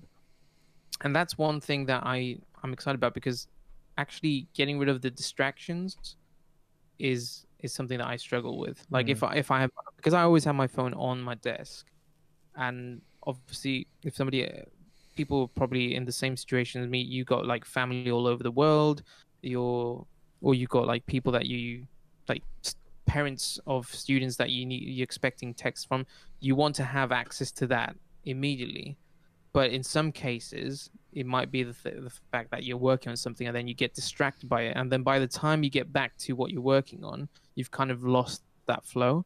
So Mm, actually that's one thing that um might well I'm, I'm gonna try and implement in my creative process. Just like when i when i say that i'm gonna work on something i'm gonna put that on mm, and make sure that i stick to you know if i'm gonna work for an hour i'm gonna work for an hour and try not to let anything else uh distract me from it yeah. uh says slap myself in the face and yell stop lying." You can't do that Uh, every day, mate. It starts hurting. oh man yeah. Oh man, that, that's painful. That's painful. No, I mean that's a good point. Um, I'm pretty. Sometimes I'm pretty good when I uh, when I get in the flow of music. I kind of just forget about my my phone. I know the missus gets a bit upset. 'cause she's like, "You ever text me for hours?" So, um, Oh but yeah. yeah, I'll keep that in mind. Maybe I can like maybe you can bypass some of the uh, do not disturbs if you've got like family members or you know. yeah. But it's definitely definitely a good thing if you can stay off the internet and all that sort of stuff. I mean, Mm. uh, you know, it, I'm really helps. Um, sorry. Dougie says I'm telling you. I know, telling yeah. on- hey, no. Bennett's got a message there. Yeah, let's read wanna... this out. So uh, Bennett says it is tough when you don't get any sort of criticism criticism on your art, but that's why the Discord groups have been a godsend. as far as motivation, um, I read fiction. It puts sounds in my head. I try to use imagination to make melodies based on what my brain hears from literature. That's Mm. that's good, yeah. Because I I find when I'm reading it, kind of you kind of have a bit of a poetry to it. I don't know if Yeah. anyone else experiences that, but I'm kind of guessing that's what you're referring to there as well. Um, That's something that I'd like to get. Uh, The the reading I used to be. I don't know how you were, Alex, when when you were younger, but I, I used to do my very best to avoid even holding a book. I just there was something about books that scared me. Um, but yeah, it was uh, uh, not until like my mid twenties I actually got into. I actually created a habit of reading stuff, but it was mostly, you know, kind of like self help books, philosophy, and stuff like that. So things that you don't really, you wouldn't get inspiration from. More like Mhm. educational material. yeah, But that's that does sound, you know, that that would be awesome to be able to like read a book and then get inspired, just by you know, a story or a, a chapter of, of a book. That's that sounds awesome. yeah. And I think you know the first point you made as well, Ben, is having that not not criticism. I think it's more we'll call it more feedback and Feedback, yeah. yeah. But um, yeah, it's really it is definitely I've found it useful. Mm. Um, and I can imagine when you're starting out, and I kind of go back to to that time and think about the people that really helped me. Um, whenever I had that those feedbacks from you know tutors and mentors, Mm. it was so valuable. Like I really missed that, and I think that's one re- one of the big reasons why I was my output really dropped was because I didn't have anyone there to say this is good, this is bad, you know, or this this is where you need to go with this one to make it better. So yeah, I think again having people watching and having feedback, you know, people say, "Oh, I like that sound of that. That's cool." I think that's why Twitch has encouraged me to really work on music more and have more more assurance with it again. Um, so yeah, definitely, you know, always surround yourself with mentors or people that you can um you you can trust with the feedback. I think that's such an such an important thing. It Um, is, uh, but I, I would also just add on to that point that you sh- just be careful that it doesn't become, uh, what's the word, a crutch, Yeah. crutch, Mm. right? That you, you know, like having, because I I had the same thing with you, like kind of losing motivation because I wasn't getting like the the feedback that I needed. But then I think you also need to find a balance where you trust what you're doing, Mm. and then kind of like if if you needed a second opinion you could send it to somebody and get like take take everything that people say with a pinch of salt Mm. and just still try and like inf- uh, what's the word to strengthen your the tr- your trust in in what you're actually creating Yeah, I mean that's that again, set yourself like, okay, well my I've got the main ideas that I want to put together. Then you send for feedback because I know that Yeah. some again I've seen this where people every step of the way they're like, "Can you give me Yeah. feedback on this?" Oh, I've added just one little bit. Can you give me feedback on this site? There's no, you're not really giving me a finished kind of idea. You're kind of just giving me this work in progress kind of Mm. thing. So uh, yeah, and What hello stage- Luca. So I'll just say hello Luca. oh yeah oh, luca luca is in there we How go you? could see you coming by. Um, yeah, what was sorry? What was you going to say, Billy? big words still hurt my brain though Sorry, i'm the same i'm with a dictionary or my phone like whenever i find a, a I've I was just gonna ask uh, Alex, like, what Mm. at what stage, and again, chat as well, like, uh, at what stage, since you mentioned, at what stage would you feel comfortable sharing a, a track for Mm. feedback? Like, where, where, what's your kind of, where's the line for you, like, in terms of like, now I can send it, before that I can't. So I think I'm kind of now saying when I've done a like a first mix on something. Um, sometimes it will be where I've just arranged it and I'll be like, well, let's just put this up on SoundCloud, send it to a couple of people, see what they kind of think. Um, but yeah, even then, I've kind of not gone in completely Mm. rough, if you know what I mean. Yeah, yeah, yeah. How Do about you have that? Do you have that one person uh, that you trust, like, hands down? Like, if they tell you that it's good, it's good. Yeah, I mean, uh, Dougie DJ is one of my. He's always Nice. always getting stuff. Sweet. Um, but yeah, not so much these days actually. I just kind of put in one of the one of the discords. Maybe send to you. I should send to you more often, actually. Yeah, um, Yeah. uh, my my door's al- my door's always open. Your your triangle room's always there for us. My triangle, they've got the power of the pyramid here. Um, uh, going back to your question, and for me, like Mm, I think yeah, for me it's it's um first mix as well. I rarely send stuff during writing sessions or producing because I, I, I unless I'm really stuck on something or something's not sitting well with me. If I need like a second opinion, I usually just I'll, I'll probably just play it to my girlfriend actually because she's she's quite she's got a good opinion and stuff and Yeah. she'll say like oh you know I like it I don't like it and if she likes it then it's good if I don't if she doesn't like it then I definitely need to work on it yeah. um, but yeah, in terms of like sending it to like my my cousin's my go my go to person, and um, I'll send, you know, I'll send him final mixes or mi- mix versions, and he'll tell me. My sister's downstairs saying, "You send it to your sister," and my sister, and my sister. but um, yeah, like it's just I think first mix Mm. definitely first version of mix just to get like a, a second opinion on things yeah. and then I'll just take take a, a couple of days off it and then go back to it and see if I can hear anything different that I want to change. But uh, So I think just- after the yeah, go for it. Do you want to catch up with the chat? Yeah, I was just reading some of the chat. Um, so Steph says also has mixing helped your song making, like going back on making a song and adding a line That's while you're mixing. I'll pass that over to you first then, because I always uh, I've been taking the lead, so I'll let you. No, that's fine. Um, that's something that I I wanted to mention earlier, which I completely forgot about, and Steph kind of reminded me is that uh, recognizing at which stage of the the um, production you are you're in. Mm. So, and that you know, like adding kind of alleviating some of the stress and being kind of more focused on each section. So if you're producing, then it's probably best just to focus on producing and not worry about mixing. Mm. Uh, obviously, you're gonna set some levels. You don't want everything to be peaking and stuff like that. But like, I'm telling, I'm talking about more like avoiding doing any detailed mixing Mm. during the production. Kind of like keep everything separate, so you kind of there's a nice flow to to your workflow.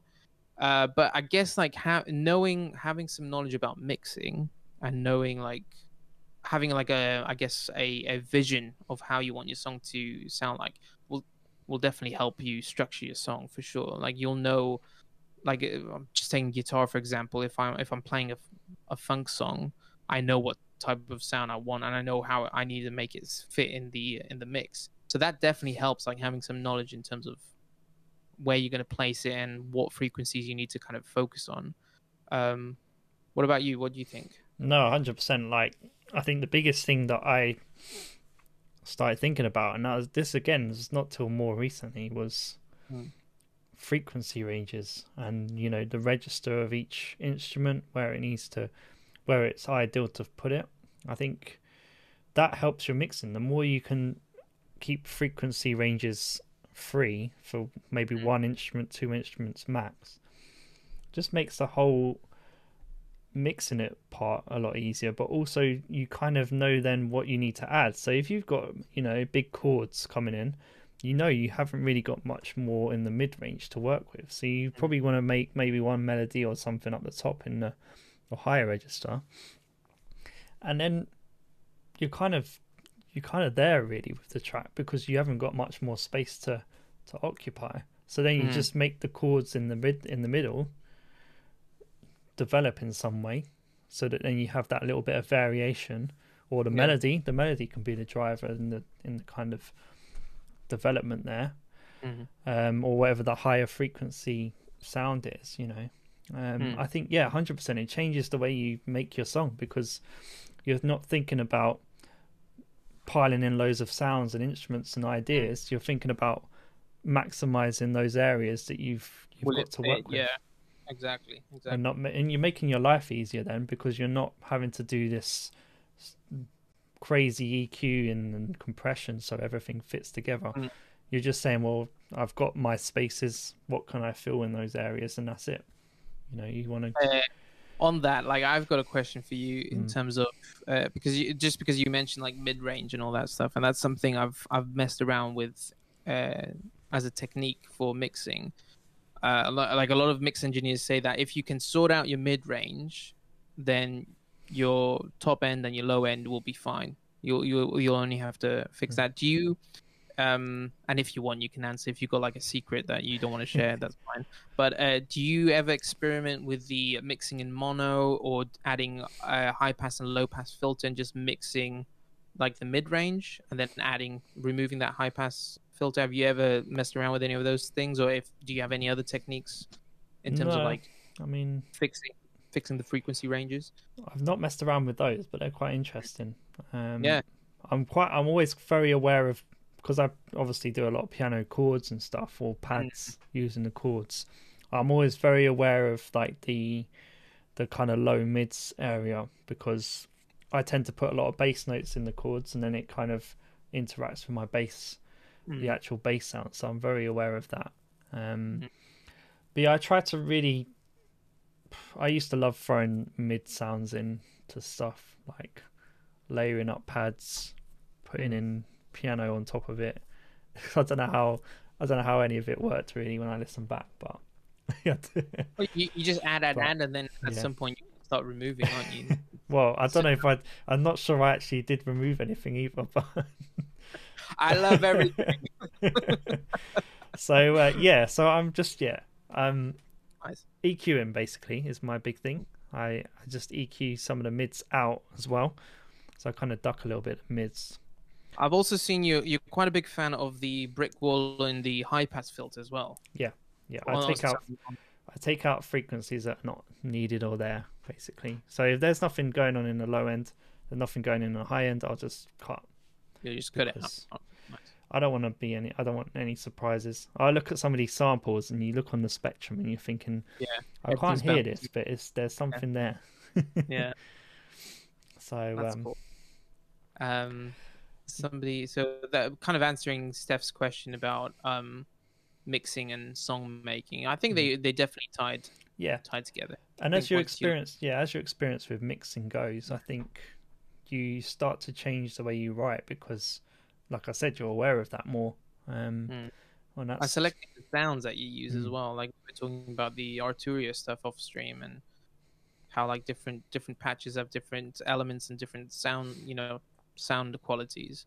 I think that's also plays a role. Like once you know what's like if you need something a bit more mid range or a bit more top end, Mm. you kind of shape the sound that you select as well to fit um that situation. I mean, interesting point here. So, I Mm. mean, you don't use electronic sounds very often, but when you No. do, how do you feel they react? Because sometimes they're very thick, in- y- and they occupy a lot of space. So, how do you Mm. kind of, I don't know, what's your thoughts on that generally? I've noticed that um, because I'm, I'm, I've obviously got the Arturia stuff, and I've been really having a lot of fun with those and trying to experiment with them. I find that they get very muddy for my taste, and it's probably because I'm not my ears are not used to using using them that much. Um, but when it comes to mixing, and I think I also because I, I'm a guitarist as well, and I've kind of whenever I listen to a song, I always always have to check myself because I'm I always kind of give an automatic um, priority to the guitar sound. So then my guitars and whatever keys I add will always clash. Um, but yeah, I, don't, I haven't given that much thought. But Mm. yeah, in terms of the sound, unless I'm doing something very low end, I think yeah, it doesn't really. It, I haven't noticed a big difference. It's only like sometimes when I add a, a pad or if I'm trying to do um, like some of the organ sounds as well they get very muddy for some reason they because they're trying to emulate the rotary Mm. something goes on with the frequencies that that becomes very distracting but for the most part they're fine. I mean i i, I really the, the sound quality of them are ridiculously well. We were looking uh, we were checking out the what was it the jupiter 8 uh, earlier. Yeah, And you know you just you hear how fantastic those sound and how great they you know they, I'm, I'm sure they're always fixing them up and uh, not fixing them but always developing them to get them sound even better. But yeah it's um again i don't use them that much it's kind of like starting twitch that kind of exposed me to that and kind of seeing you and um DS I was watching yesterday. He's got like a fantastic library of samples and whatnot. Um, so yeah, I need to I need to explore a little bit more and kind of get more into them to actually form a, a solid opinion on them. But yeah, most part, Yeah. no, I, I think they're great. I think they're Mm. great. The fact that you can have them loaded on your computer and you can get very close to the sound, and Mm. obviously, you know, some of the companies make more higher quality uh, libraries than others. But um, you know, with the tools that you've got available to you, you can always make things work no matter what. Yeah, definitely.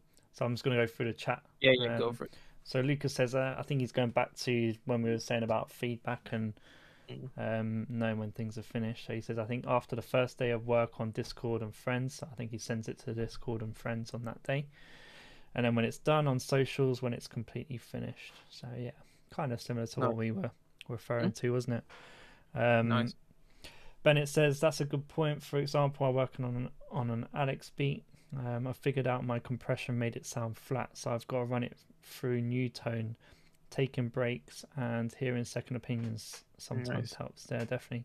And you know sometimes I think because this is quite a different track to you, I'm just going because I know what beat he's Yeah. using. It's very different to what he's what Bennett's normally working on, which is uh, again is good because it pushes you against um, That- yeah. your your typical processes and what you might have on your you know your master channel mixing ways and whatever. So you have to think a little bit differently, which is again good for I motivation. Probably, I should probably participate in them because that's completely out of my field uh, in terms of making and all that stuff. So. yeah, but that's that's awesome that he you know it's good that he can recognize um he or she sorry i don't know i shouldn't presume uh, i figured out my you figured out that the compression was what making was making it uh, Mm. sound flat so that's even like good ear training as well i guess at the end of the day Yeah. And that's just ex- yeah again exposing yourself to your tools and really diving into them and knowing how they work because Yeah. um then you can reverse engineer again what we was Mm. talking about uh, those issues that come up or something that's not quite um hitting right so you know it's really good Yeah. Yeah. uh, and last question steph says how do you manage to keep all your hardware clean any particular de-dusting tools um, well i don't have too much hardware but my ableton push is collecting a lot of dust again at the moment yeah so um, just a little bit of a. I don't use a wet tissue, but a very damp, uh, just a lightly damped tissue Mm. is good. Nothing, uh, nothing too heavy duty or anything.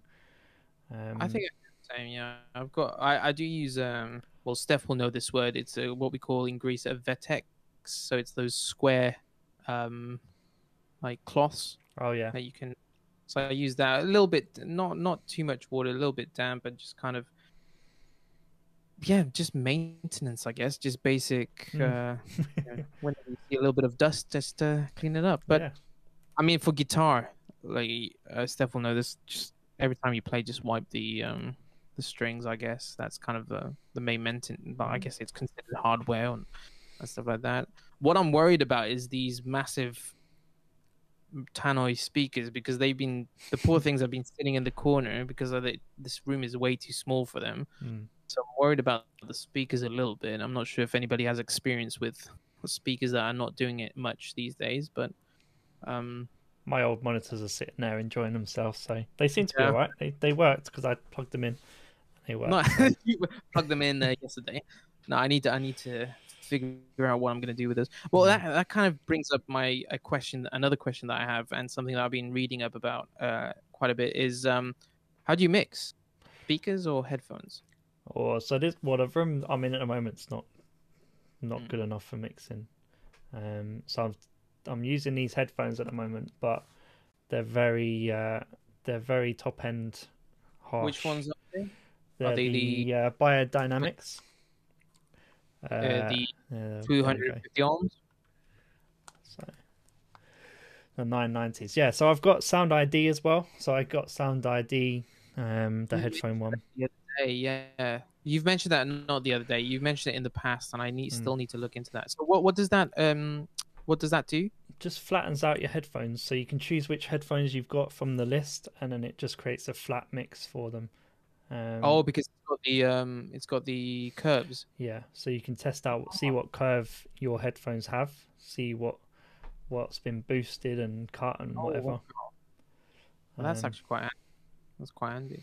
but I found I've got kind of used to the top end now, so I know exactly what it's do- what I'm doing. So I'm doing a heavy, I'm overcompensating the low end and then turning down the high end a lot of the time. So um, Yeah, that's the thing because you you you have all these people saying, "Oh, you can't mix on headphones," and uh, I, to be honest, I've been mixing on headphones for like the past two three years, and I've never had a complaint like something's not sounding good. If they might sometimes say about the low end that, that they Mm. might might be lacking in some case, but it, it's a, a quick and easy fix for that. But yeah, I've been kind of enjoy mixing in headphones actually because it kind of isolates me from everything else that's going around. yeah.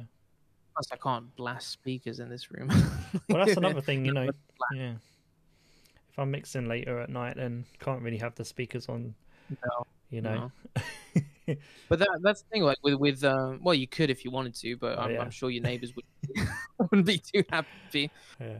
uh, or the misty. But um, what was I gonna say? Uh, but with analyzers and all that stuff, you can actually, you know, you can it does the job. Like if you just kind of keep an eye out on um, have just an analyzer open, kind of reference it back to your your Mm. reference track, you should be okay with it.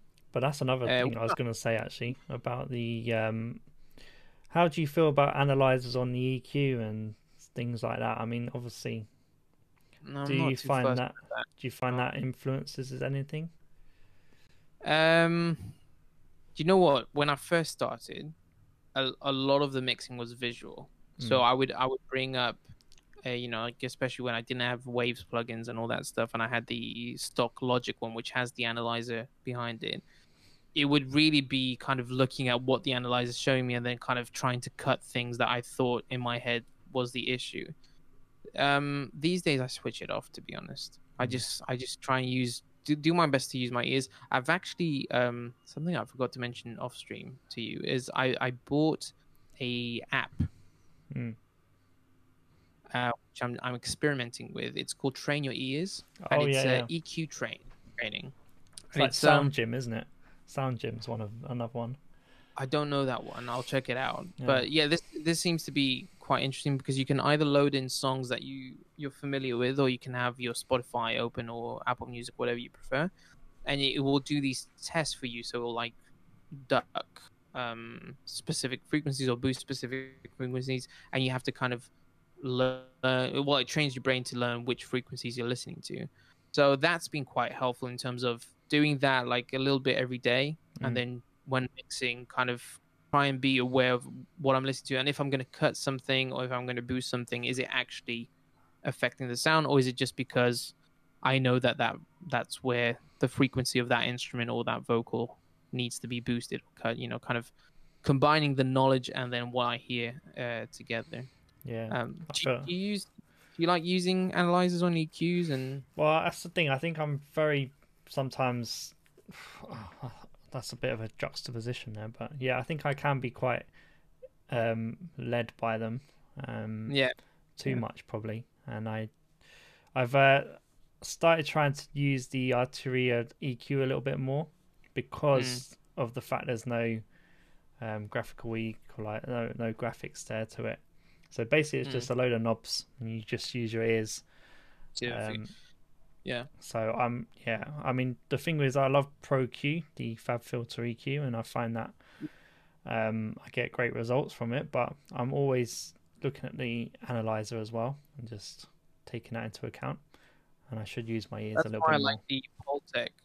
Mm. The Pultec is amazing. I mean, it's uh, based on vintage. Vintage. You got the EQ. What is it? EQ one A, and then the MEQ. Uh, I might be butchering the names. I forget the names of them, but they they're literally they're literally like these.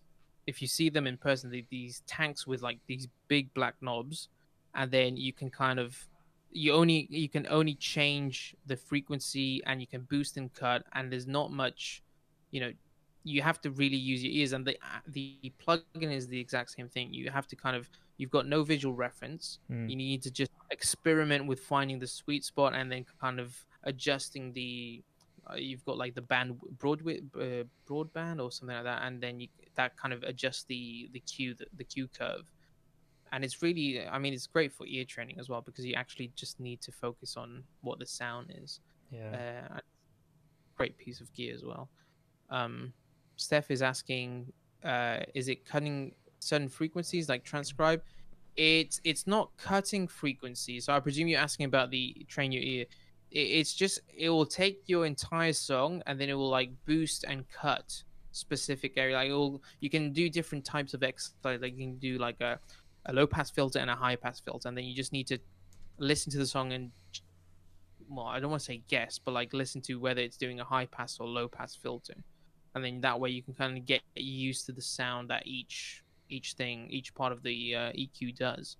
So I don't know. I'm not that transcribe. I thought was more like transcribe, like slows down songs. No, um, don't remember. Yeah, you have to send me the uh, the one you're using because yeah, I'll, I was looking at Sound Gym to get that, and um, I know they keep sending me deals, so I keep looking at it because there's some there's some free one that I did a little while back, and uh, what's it called? Sound Gym. Sound Gym, yeah, basically just As like Oh, gym, as in like yeah, like workout. going to the gym. Um, yeah, yeah, I I found it quite useful. I did alright with it actually as well. I think I got. yeah no I, when i first started doing it i was like okay i don't i i didn't realize i'm not that familiar with what i should be listening to it was a, kind of an eye-opener that's why i started doing it more Mm, more regularly because i want to make sure that i'm you know i can support what i'm hearing and i i, I recognize everything but oh yeah the, the graphics of sound gym seem quite similar to to the one i've got there might be yeah i'm just looking at the Mm. website nice one yeah i'll check that one out as well mm. Something I saw in your notes, by the way, um, was how do you prepare a mix session?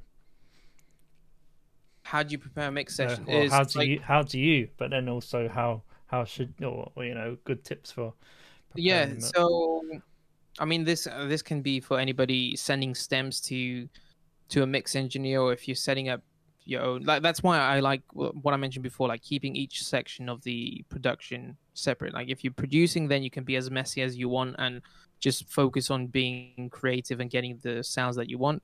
But when it comes down to mixing i think this is where the bulk of your being organized will be actually benefit your production in the end so for me, uh, I I have a checklist, and it really depends on the genre of music. So if we're talking about like singer songwriter, obviously you want to clean up the vocals. You want to make sure, like with drums, if you've got natural drums, you want to do all the editing there. So any anything that needs to be aligned, any if you want to clean up the toms, so like that's kind of a process. It's just basically doing all the tidying up. So set for setting up the the mix and keeping all everything organized.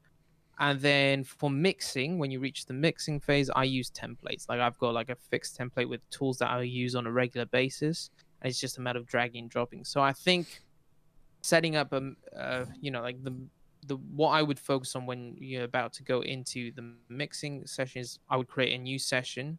In the production session that you've got, I would clean up everything, like whether it's vocals, just get rid of all the beginning and ending if you need to if you've got noise in between you know like a a verse and a chorus with, uh, with that has a, a break maybe remove any of the silent parts. Now that we've learned how to do it in logic as well with uh, alex's uh, suggestion. Um and then yeah just like cleaning up color coding all that stuff in terms of you know it might that's in my checklist. So like Hmm. cleaning up vocals cleaning up drums if it's natural drums um fades in fade out anything that needs to be tidied up. Uh, color coding the instruments and putting them in the i've got like a specific order that i'll place the instruments in based on the way i approach the mix. And then just making sure that when if you're going to bounce out the stems just make sure that everything's zeroed out. Uh, you've got no plugins that don't need to be there. And then you can export the stems and put them into your mix template and mix template i mean we can go into this for like i could talk about mix templates for forever but like it's basically if you've got procedures that you do on a regular basis you might as well have a project that has them already set up because then it's just a pain for every single session to set up uh you know bus everything through a auxiliary channel then add all the plugins that you put on anyway. Just have them ready. It will just speed up the process and you can focus on what's important rather than like setting up stuff. Mm. um but yeah, that's kind of that's kind of my approach. Definitely having a checklist. I think that's that's the key, and I, it's something that I'm constantly trying to work on and fix. So every time I get a new project, I can just like pull it up and say, okay, have I done this? I can do that. Have I done that? That's done. Mm. Just go through, and then you're you're ready to go.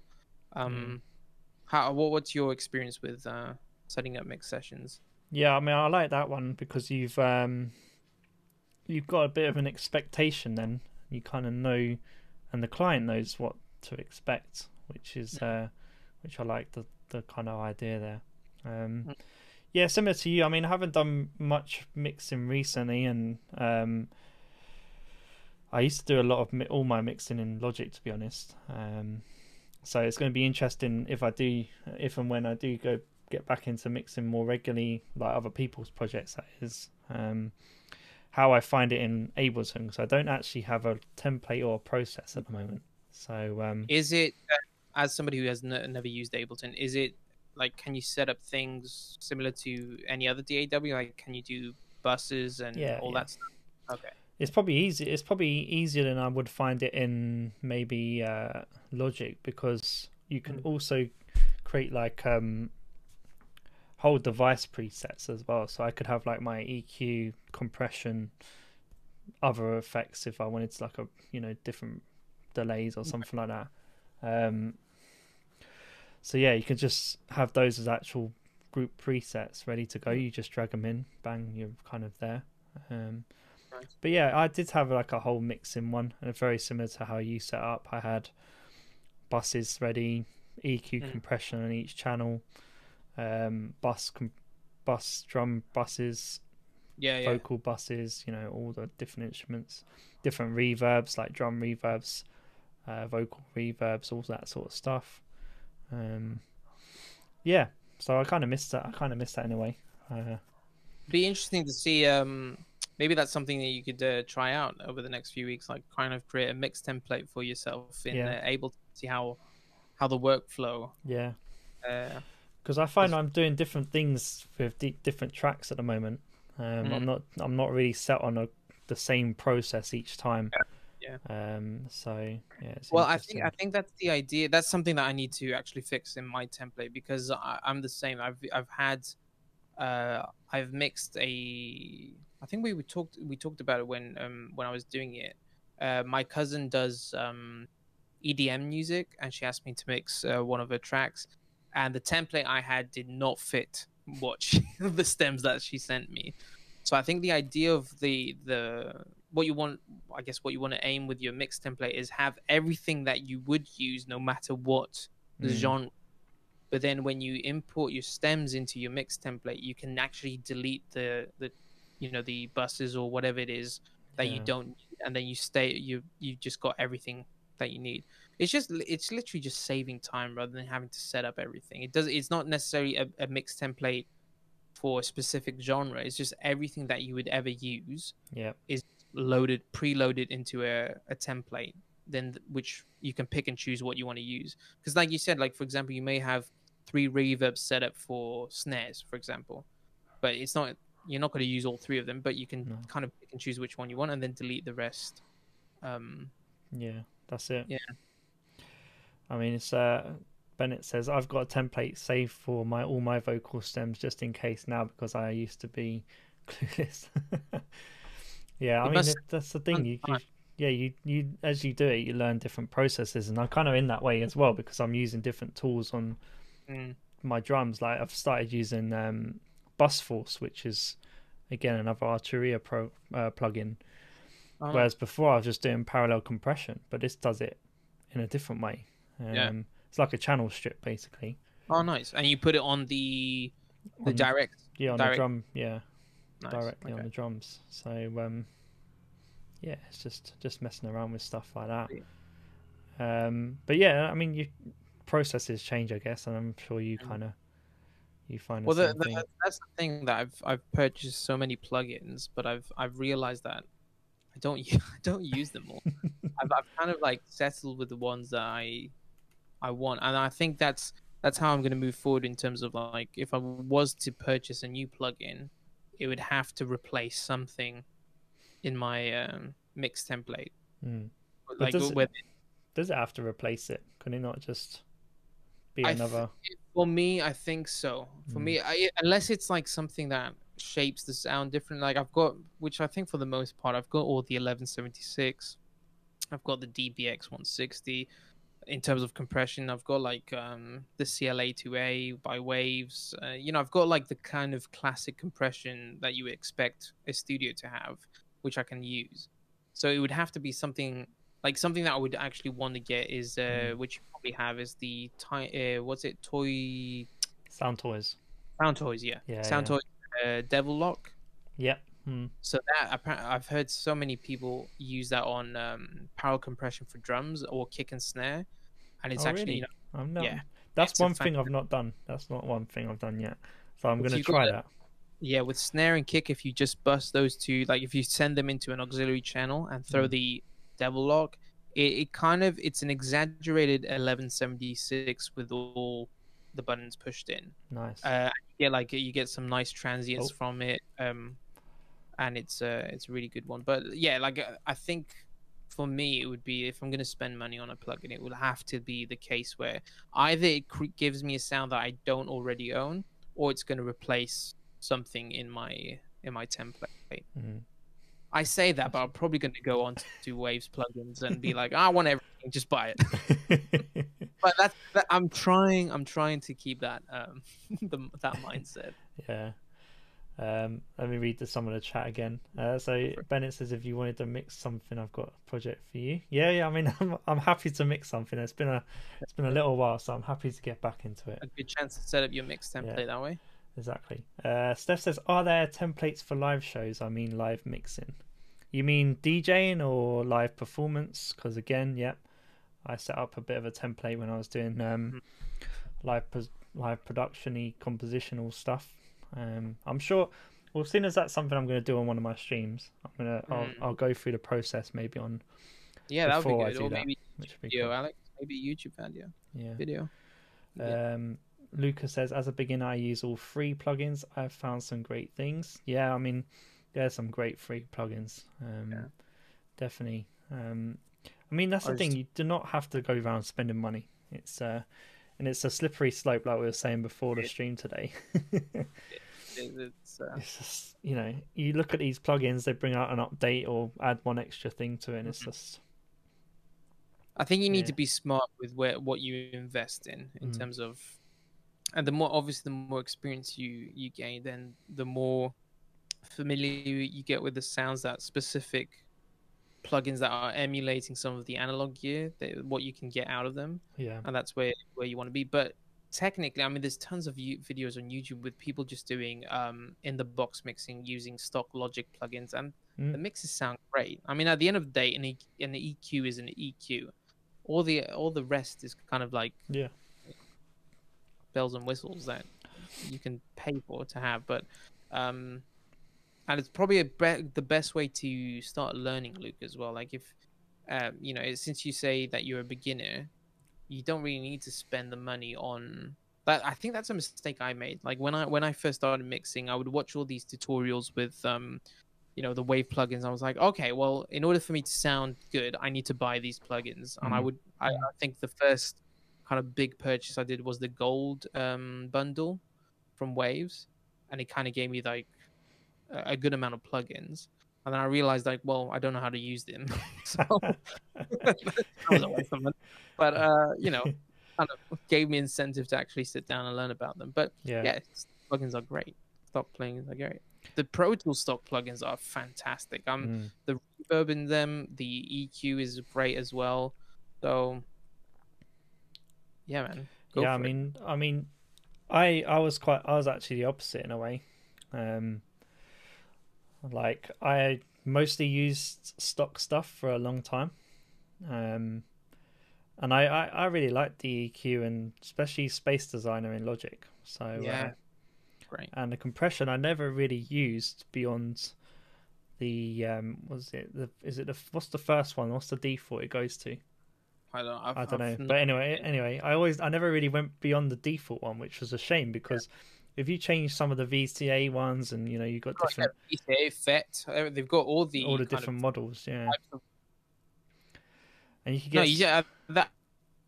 I mean, I guess that's what you need to research as well. Just learn what the difference between a, a FET compressor is, a VCA. You Mm. know, like there's tons of information on online about that stuff. Yeah, and so right now I'm at the other stage as well of just saying to people like, oh, you know, Andremi has just said, if you can, if you know how to use the EQ8 in Ableton, for instance, you can go Hmm. onto any EQ and use it Anyway, because the EQ8 does everything that Pro-Q does, that any of these other EQs do.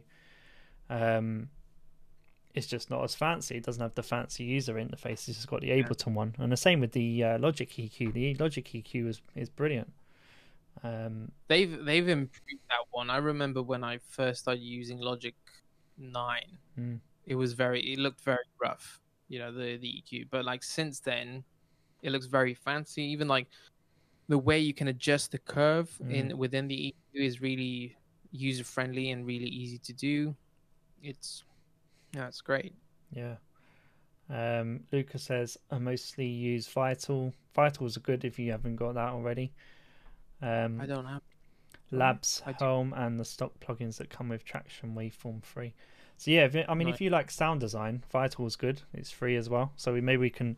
I think we'll probably leave the sound design chat for next time. But, yeah, maybe Um, we can like dive into that more. but yeah, Next time. Vital is great because it's free and uh, it's very powerful again. Uh, Steph says at Billy, isn't it smart to use tools with from companies that cooperate, like a certain sound card with a certain DAW, etc. Bill, Billy, is that? Mm. Well, as as somebody who's trying to show uh, Alex Luna, which is the DAW of audio, uh, Universal Audio, and it just completely uh, crashed on me and made a horrible sound. It, it's uh, I don't think so. I don't think these days you need really need to to kind of get. It's not like phones or computers. You don't really need to be in their ecosystem because uh, for the most part, all of them work. You know, like an audio interface of some company will work with any DAW, um, except for like Luna, which apparently is only for U- Universal Audio um, users. Uh, but no, I w- I wouldn't say I wouldn't limit myself to No. you know you have to think about like okay well I'll only use Waves because it works better in Pro Tools for example. Mm. It's gonna work on everything. Same with the audio interfaces. Like if you're gonna get an audio interface, you just need to focus on what if it's got the amount of inputs that you want. It you don't really think about okay well will it interact with um what you call it, like logic for example like the pre the best example is presonus um um audio interfaces you know they've got presonus has their own daw called studio one but you can use their interfaces with any um daw so Yeah. in that case yeah i don't think it i don't think it plays a big role No, I mean, I was going to say about um, Native Instruments Maschine. So I don't know if you've uh, or Machina. I, I, kn- I know of it i've not really That's a good example of staying within the um, their whole ecosystem. So, like you know, you've got the Machina um, or Maschine, however you want to pronounce it. is that like the ableton push the one no, got? well, M- Native Instruments have their own like controller Maschine. Okay. it's called. Um, and obviously they've got their own keyboard as well. So you know, if you're staying within their ecosystem, it's really nice and friendly. It works great. But as soon as you start taking it out of that, like if you don't use Maschine the controller with the Maschine software, it's really it's it's not user friendly. Same with the keyboard. Like half the, I think they might have updated it so it works better with like Ableton and stuff. But do you again, mean the keyboard yeah, the Komplete Kontrol. Um, Uh, that's uh, that's I've got one of those here. Well, Oh, okay. how do you find that- how do you find using it? I only use it with. Well, I haven't used it in a while because I don't have enough room on my desk. But um, I, if I use it, um, to be honest, I, I I probably am not taking advantage of it as much as I should do. But I have used it with Komplete, and it's great that you can access all the libraries from the LED screen on the on the keyboard. Mm. But it works. It works fine for. You know, if I load up a di- like something from uh, Alchemy, for example, it will work fine. It's not Yeah. that big of No. an issue. Yeah, but I, yeah, I Um, just think some companies they want you to stay in their ecosystem, and Mm. others are happy for you to go off and, you know, be okay. And that's kind of why I stopped using the uh, the Machina because it just forced Oh. me to use the software. Hmm. Um, and I didn't really like the software at the time, or didn't really kind of. It was just like another thing to learn, and it's almost a, a whole DAW in itself as well. So, Right. and I just wanted to have my drum MIDI stuff Hmm. in Logic. You know, I didn't want to have Yeah. to go and bounce it all out into audio, and what if I want to change the sound later on, all this sort of stuff. You know, Mhm. I think that's what with the kind of the um we were talking about the whole SSL UC1 and I was showing you the TC Electronic Mm. new, the new stuff that TC Electronic is coming out with where you can you have the the MIDI controllers that are you can put on your desk but it will only work with the plugin that comes with the MIDI controller and then you can't use the plugin unless you've got the MIDI controller c- hooked up. Mm. So I think that's kind of like a new um, a new way that companies are going, kind of striving for, like kind of having their own native hardware, which is not really hardware, that controls their plugins. And I think we'll have that's kind of where all the companies are going to go. Like SSL is doing it, um, TC Electronics is doing it, uh, Softube. I mean, that's a like they've got one of the classic. You know, I don't know if you've ever seen them, the ones with the um, what's it called? S- uh, Softube console. Is that the one? Mm. Have you heard of that? yeah, where yeah. you but that used to only work with their plugins but now they've kind of opened it up to other third party ones so Yeah, I noticed some Softube stuff ended up in my uh, in my uh, Ableton plugin folder because I downloaded uh, Yeah. what's the free software? the Cakewalk. statue Cakewalk, yeah. Oh, Cakewalk. So yeah some of the yeah. stuff's included with Cakewalk, and um, oh nice yeah, it's pretty cool. now I need to get cakewalk more plugins yeah, yeah. So Oh, uh, also on that point, I mean, how do you feel about these? The, obviously, some are going that route, and some are going the subscriber, um, yeah subscri- subscribe monthlies. Um, is that something you get do- into, or I used to do the slate ones. I used to um I, I used to pay I think it was like 11 quid a month or it, from dollars it ended up being 11 quid a month. And it was it was great and all but I don't it, it it's that thing that you never own it. The thing that you it's same with like other subscription like non-music one like Netflix or Apple Mm. Music like you never end up owning it. It's just like you're it's money down the drain basically.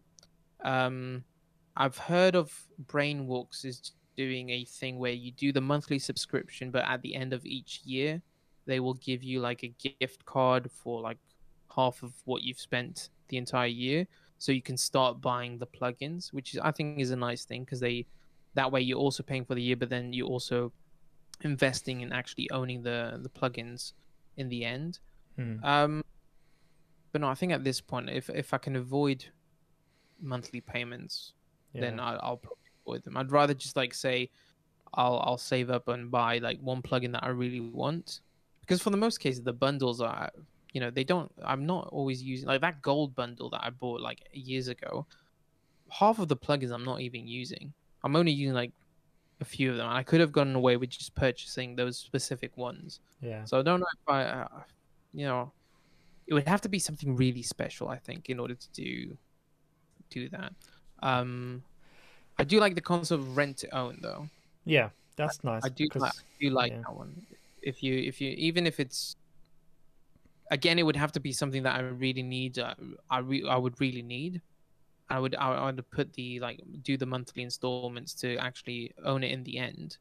Uh, but I'm just worried that by the end I pay it off, there'll be a new version that I'll have to do the, the Start for again. so yeah, I, I think that's how they get you. But Yeah. um, I, I I did that for the RX, um, you know, the iZotope RX monthly installments for that for Mm. a while. Well, it's interesting Yeah. you mention iZotope because they're going, or I think they've. I don't know if you can still buy their stuff outright, but I know they're very much pushing this subscription. Yeah, they're going Um, all Adobe on on us. Adobe does the same thing. They do. They only do monthly. You can't purchase the software anymore. You can only um do the monthly payments, which is annoying. I think there'll, Mm. I think- there'll be other companies that kind of fill the gap, Yeah, uh, which yeah. may be good or maybe worse, but who knows? Yeah. Uh, Lucas says I used Cakewalk. Yeah, Cakewalk's good. Um, It's only good if you can get a ton of free plugins though um, to use Free with plugins are always good. Yeah. it. Is Cakewalk what used to be Sonar? Because I remember Sonar used to be owned by Cakewalk, right? I think so. I think I'm not. Yeah. I'm not too up with the uh, the transitions. But yeah. Yeah, Steph's like Arturia. yeah. I mean, I'm trying to get Billy to uh, to go that way. I would at some point. At some point, I, I'm, I'm, I honestly, re- I'm really impressed by um, what they've managed to Yeah. do. The effects collection, I didn't. I didn't think I'd use it as much, but now it's like my go-to things for, so Mm. you know, like compression, um, Okay. delays, reverbs, chorus, flange. Mm. They just introduced a, a flanger as well, which is good. Um, yeah, the EQ, the bus The way for. Black Friday, I guess. yeah, I'm I'm using most of their plugins now, which is which is uh yeah, it's good. I'm getting my money's worth. Yeah, yeah, that's. I mean, that's that's the key at the end of the day, isn't it? Like, Yeah. if you're gonna, that's what I think we were talking about the SSL um, interface and the plugin, right? Mm. And uh, the C1, and we would. That's my my argument with that was like, if you're gonna buy, spend that much money on on a piece of gear like that, you probably want to use it on a daily basis, Yeah. like or have Yeah. it in your template for everything you do because it's for one it's a lot of money that you've spent and also Mm. you this huge thing that's sitting on your desk so yeah if you're getting your money's worth then that's that's a good investment i think Mm, um that's what I think. Yeah. yeah nice Yeah. Well, should we Sweet. uh, should we start wrapping we- up there? I guess. I mean, we've uh, yeah that's good. i think that's good point part two i'm just having a look at the notes seeing if i missed anything or if there any anything else that anybody else wants to yeah. I mean, any any also should we give a shout out to the youtube channel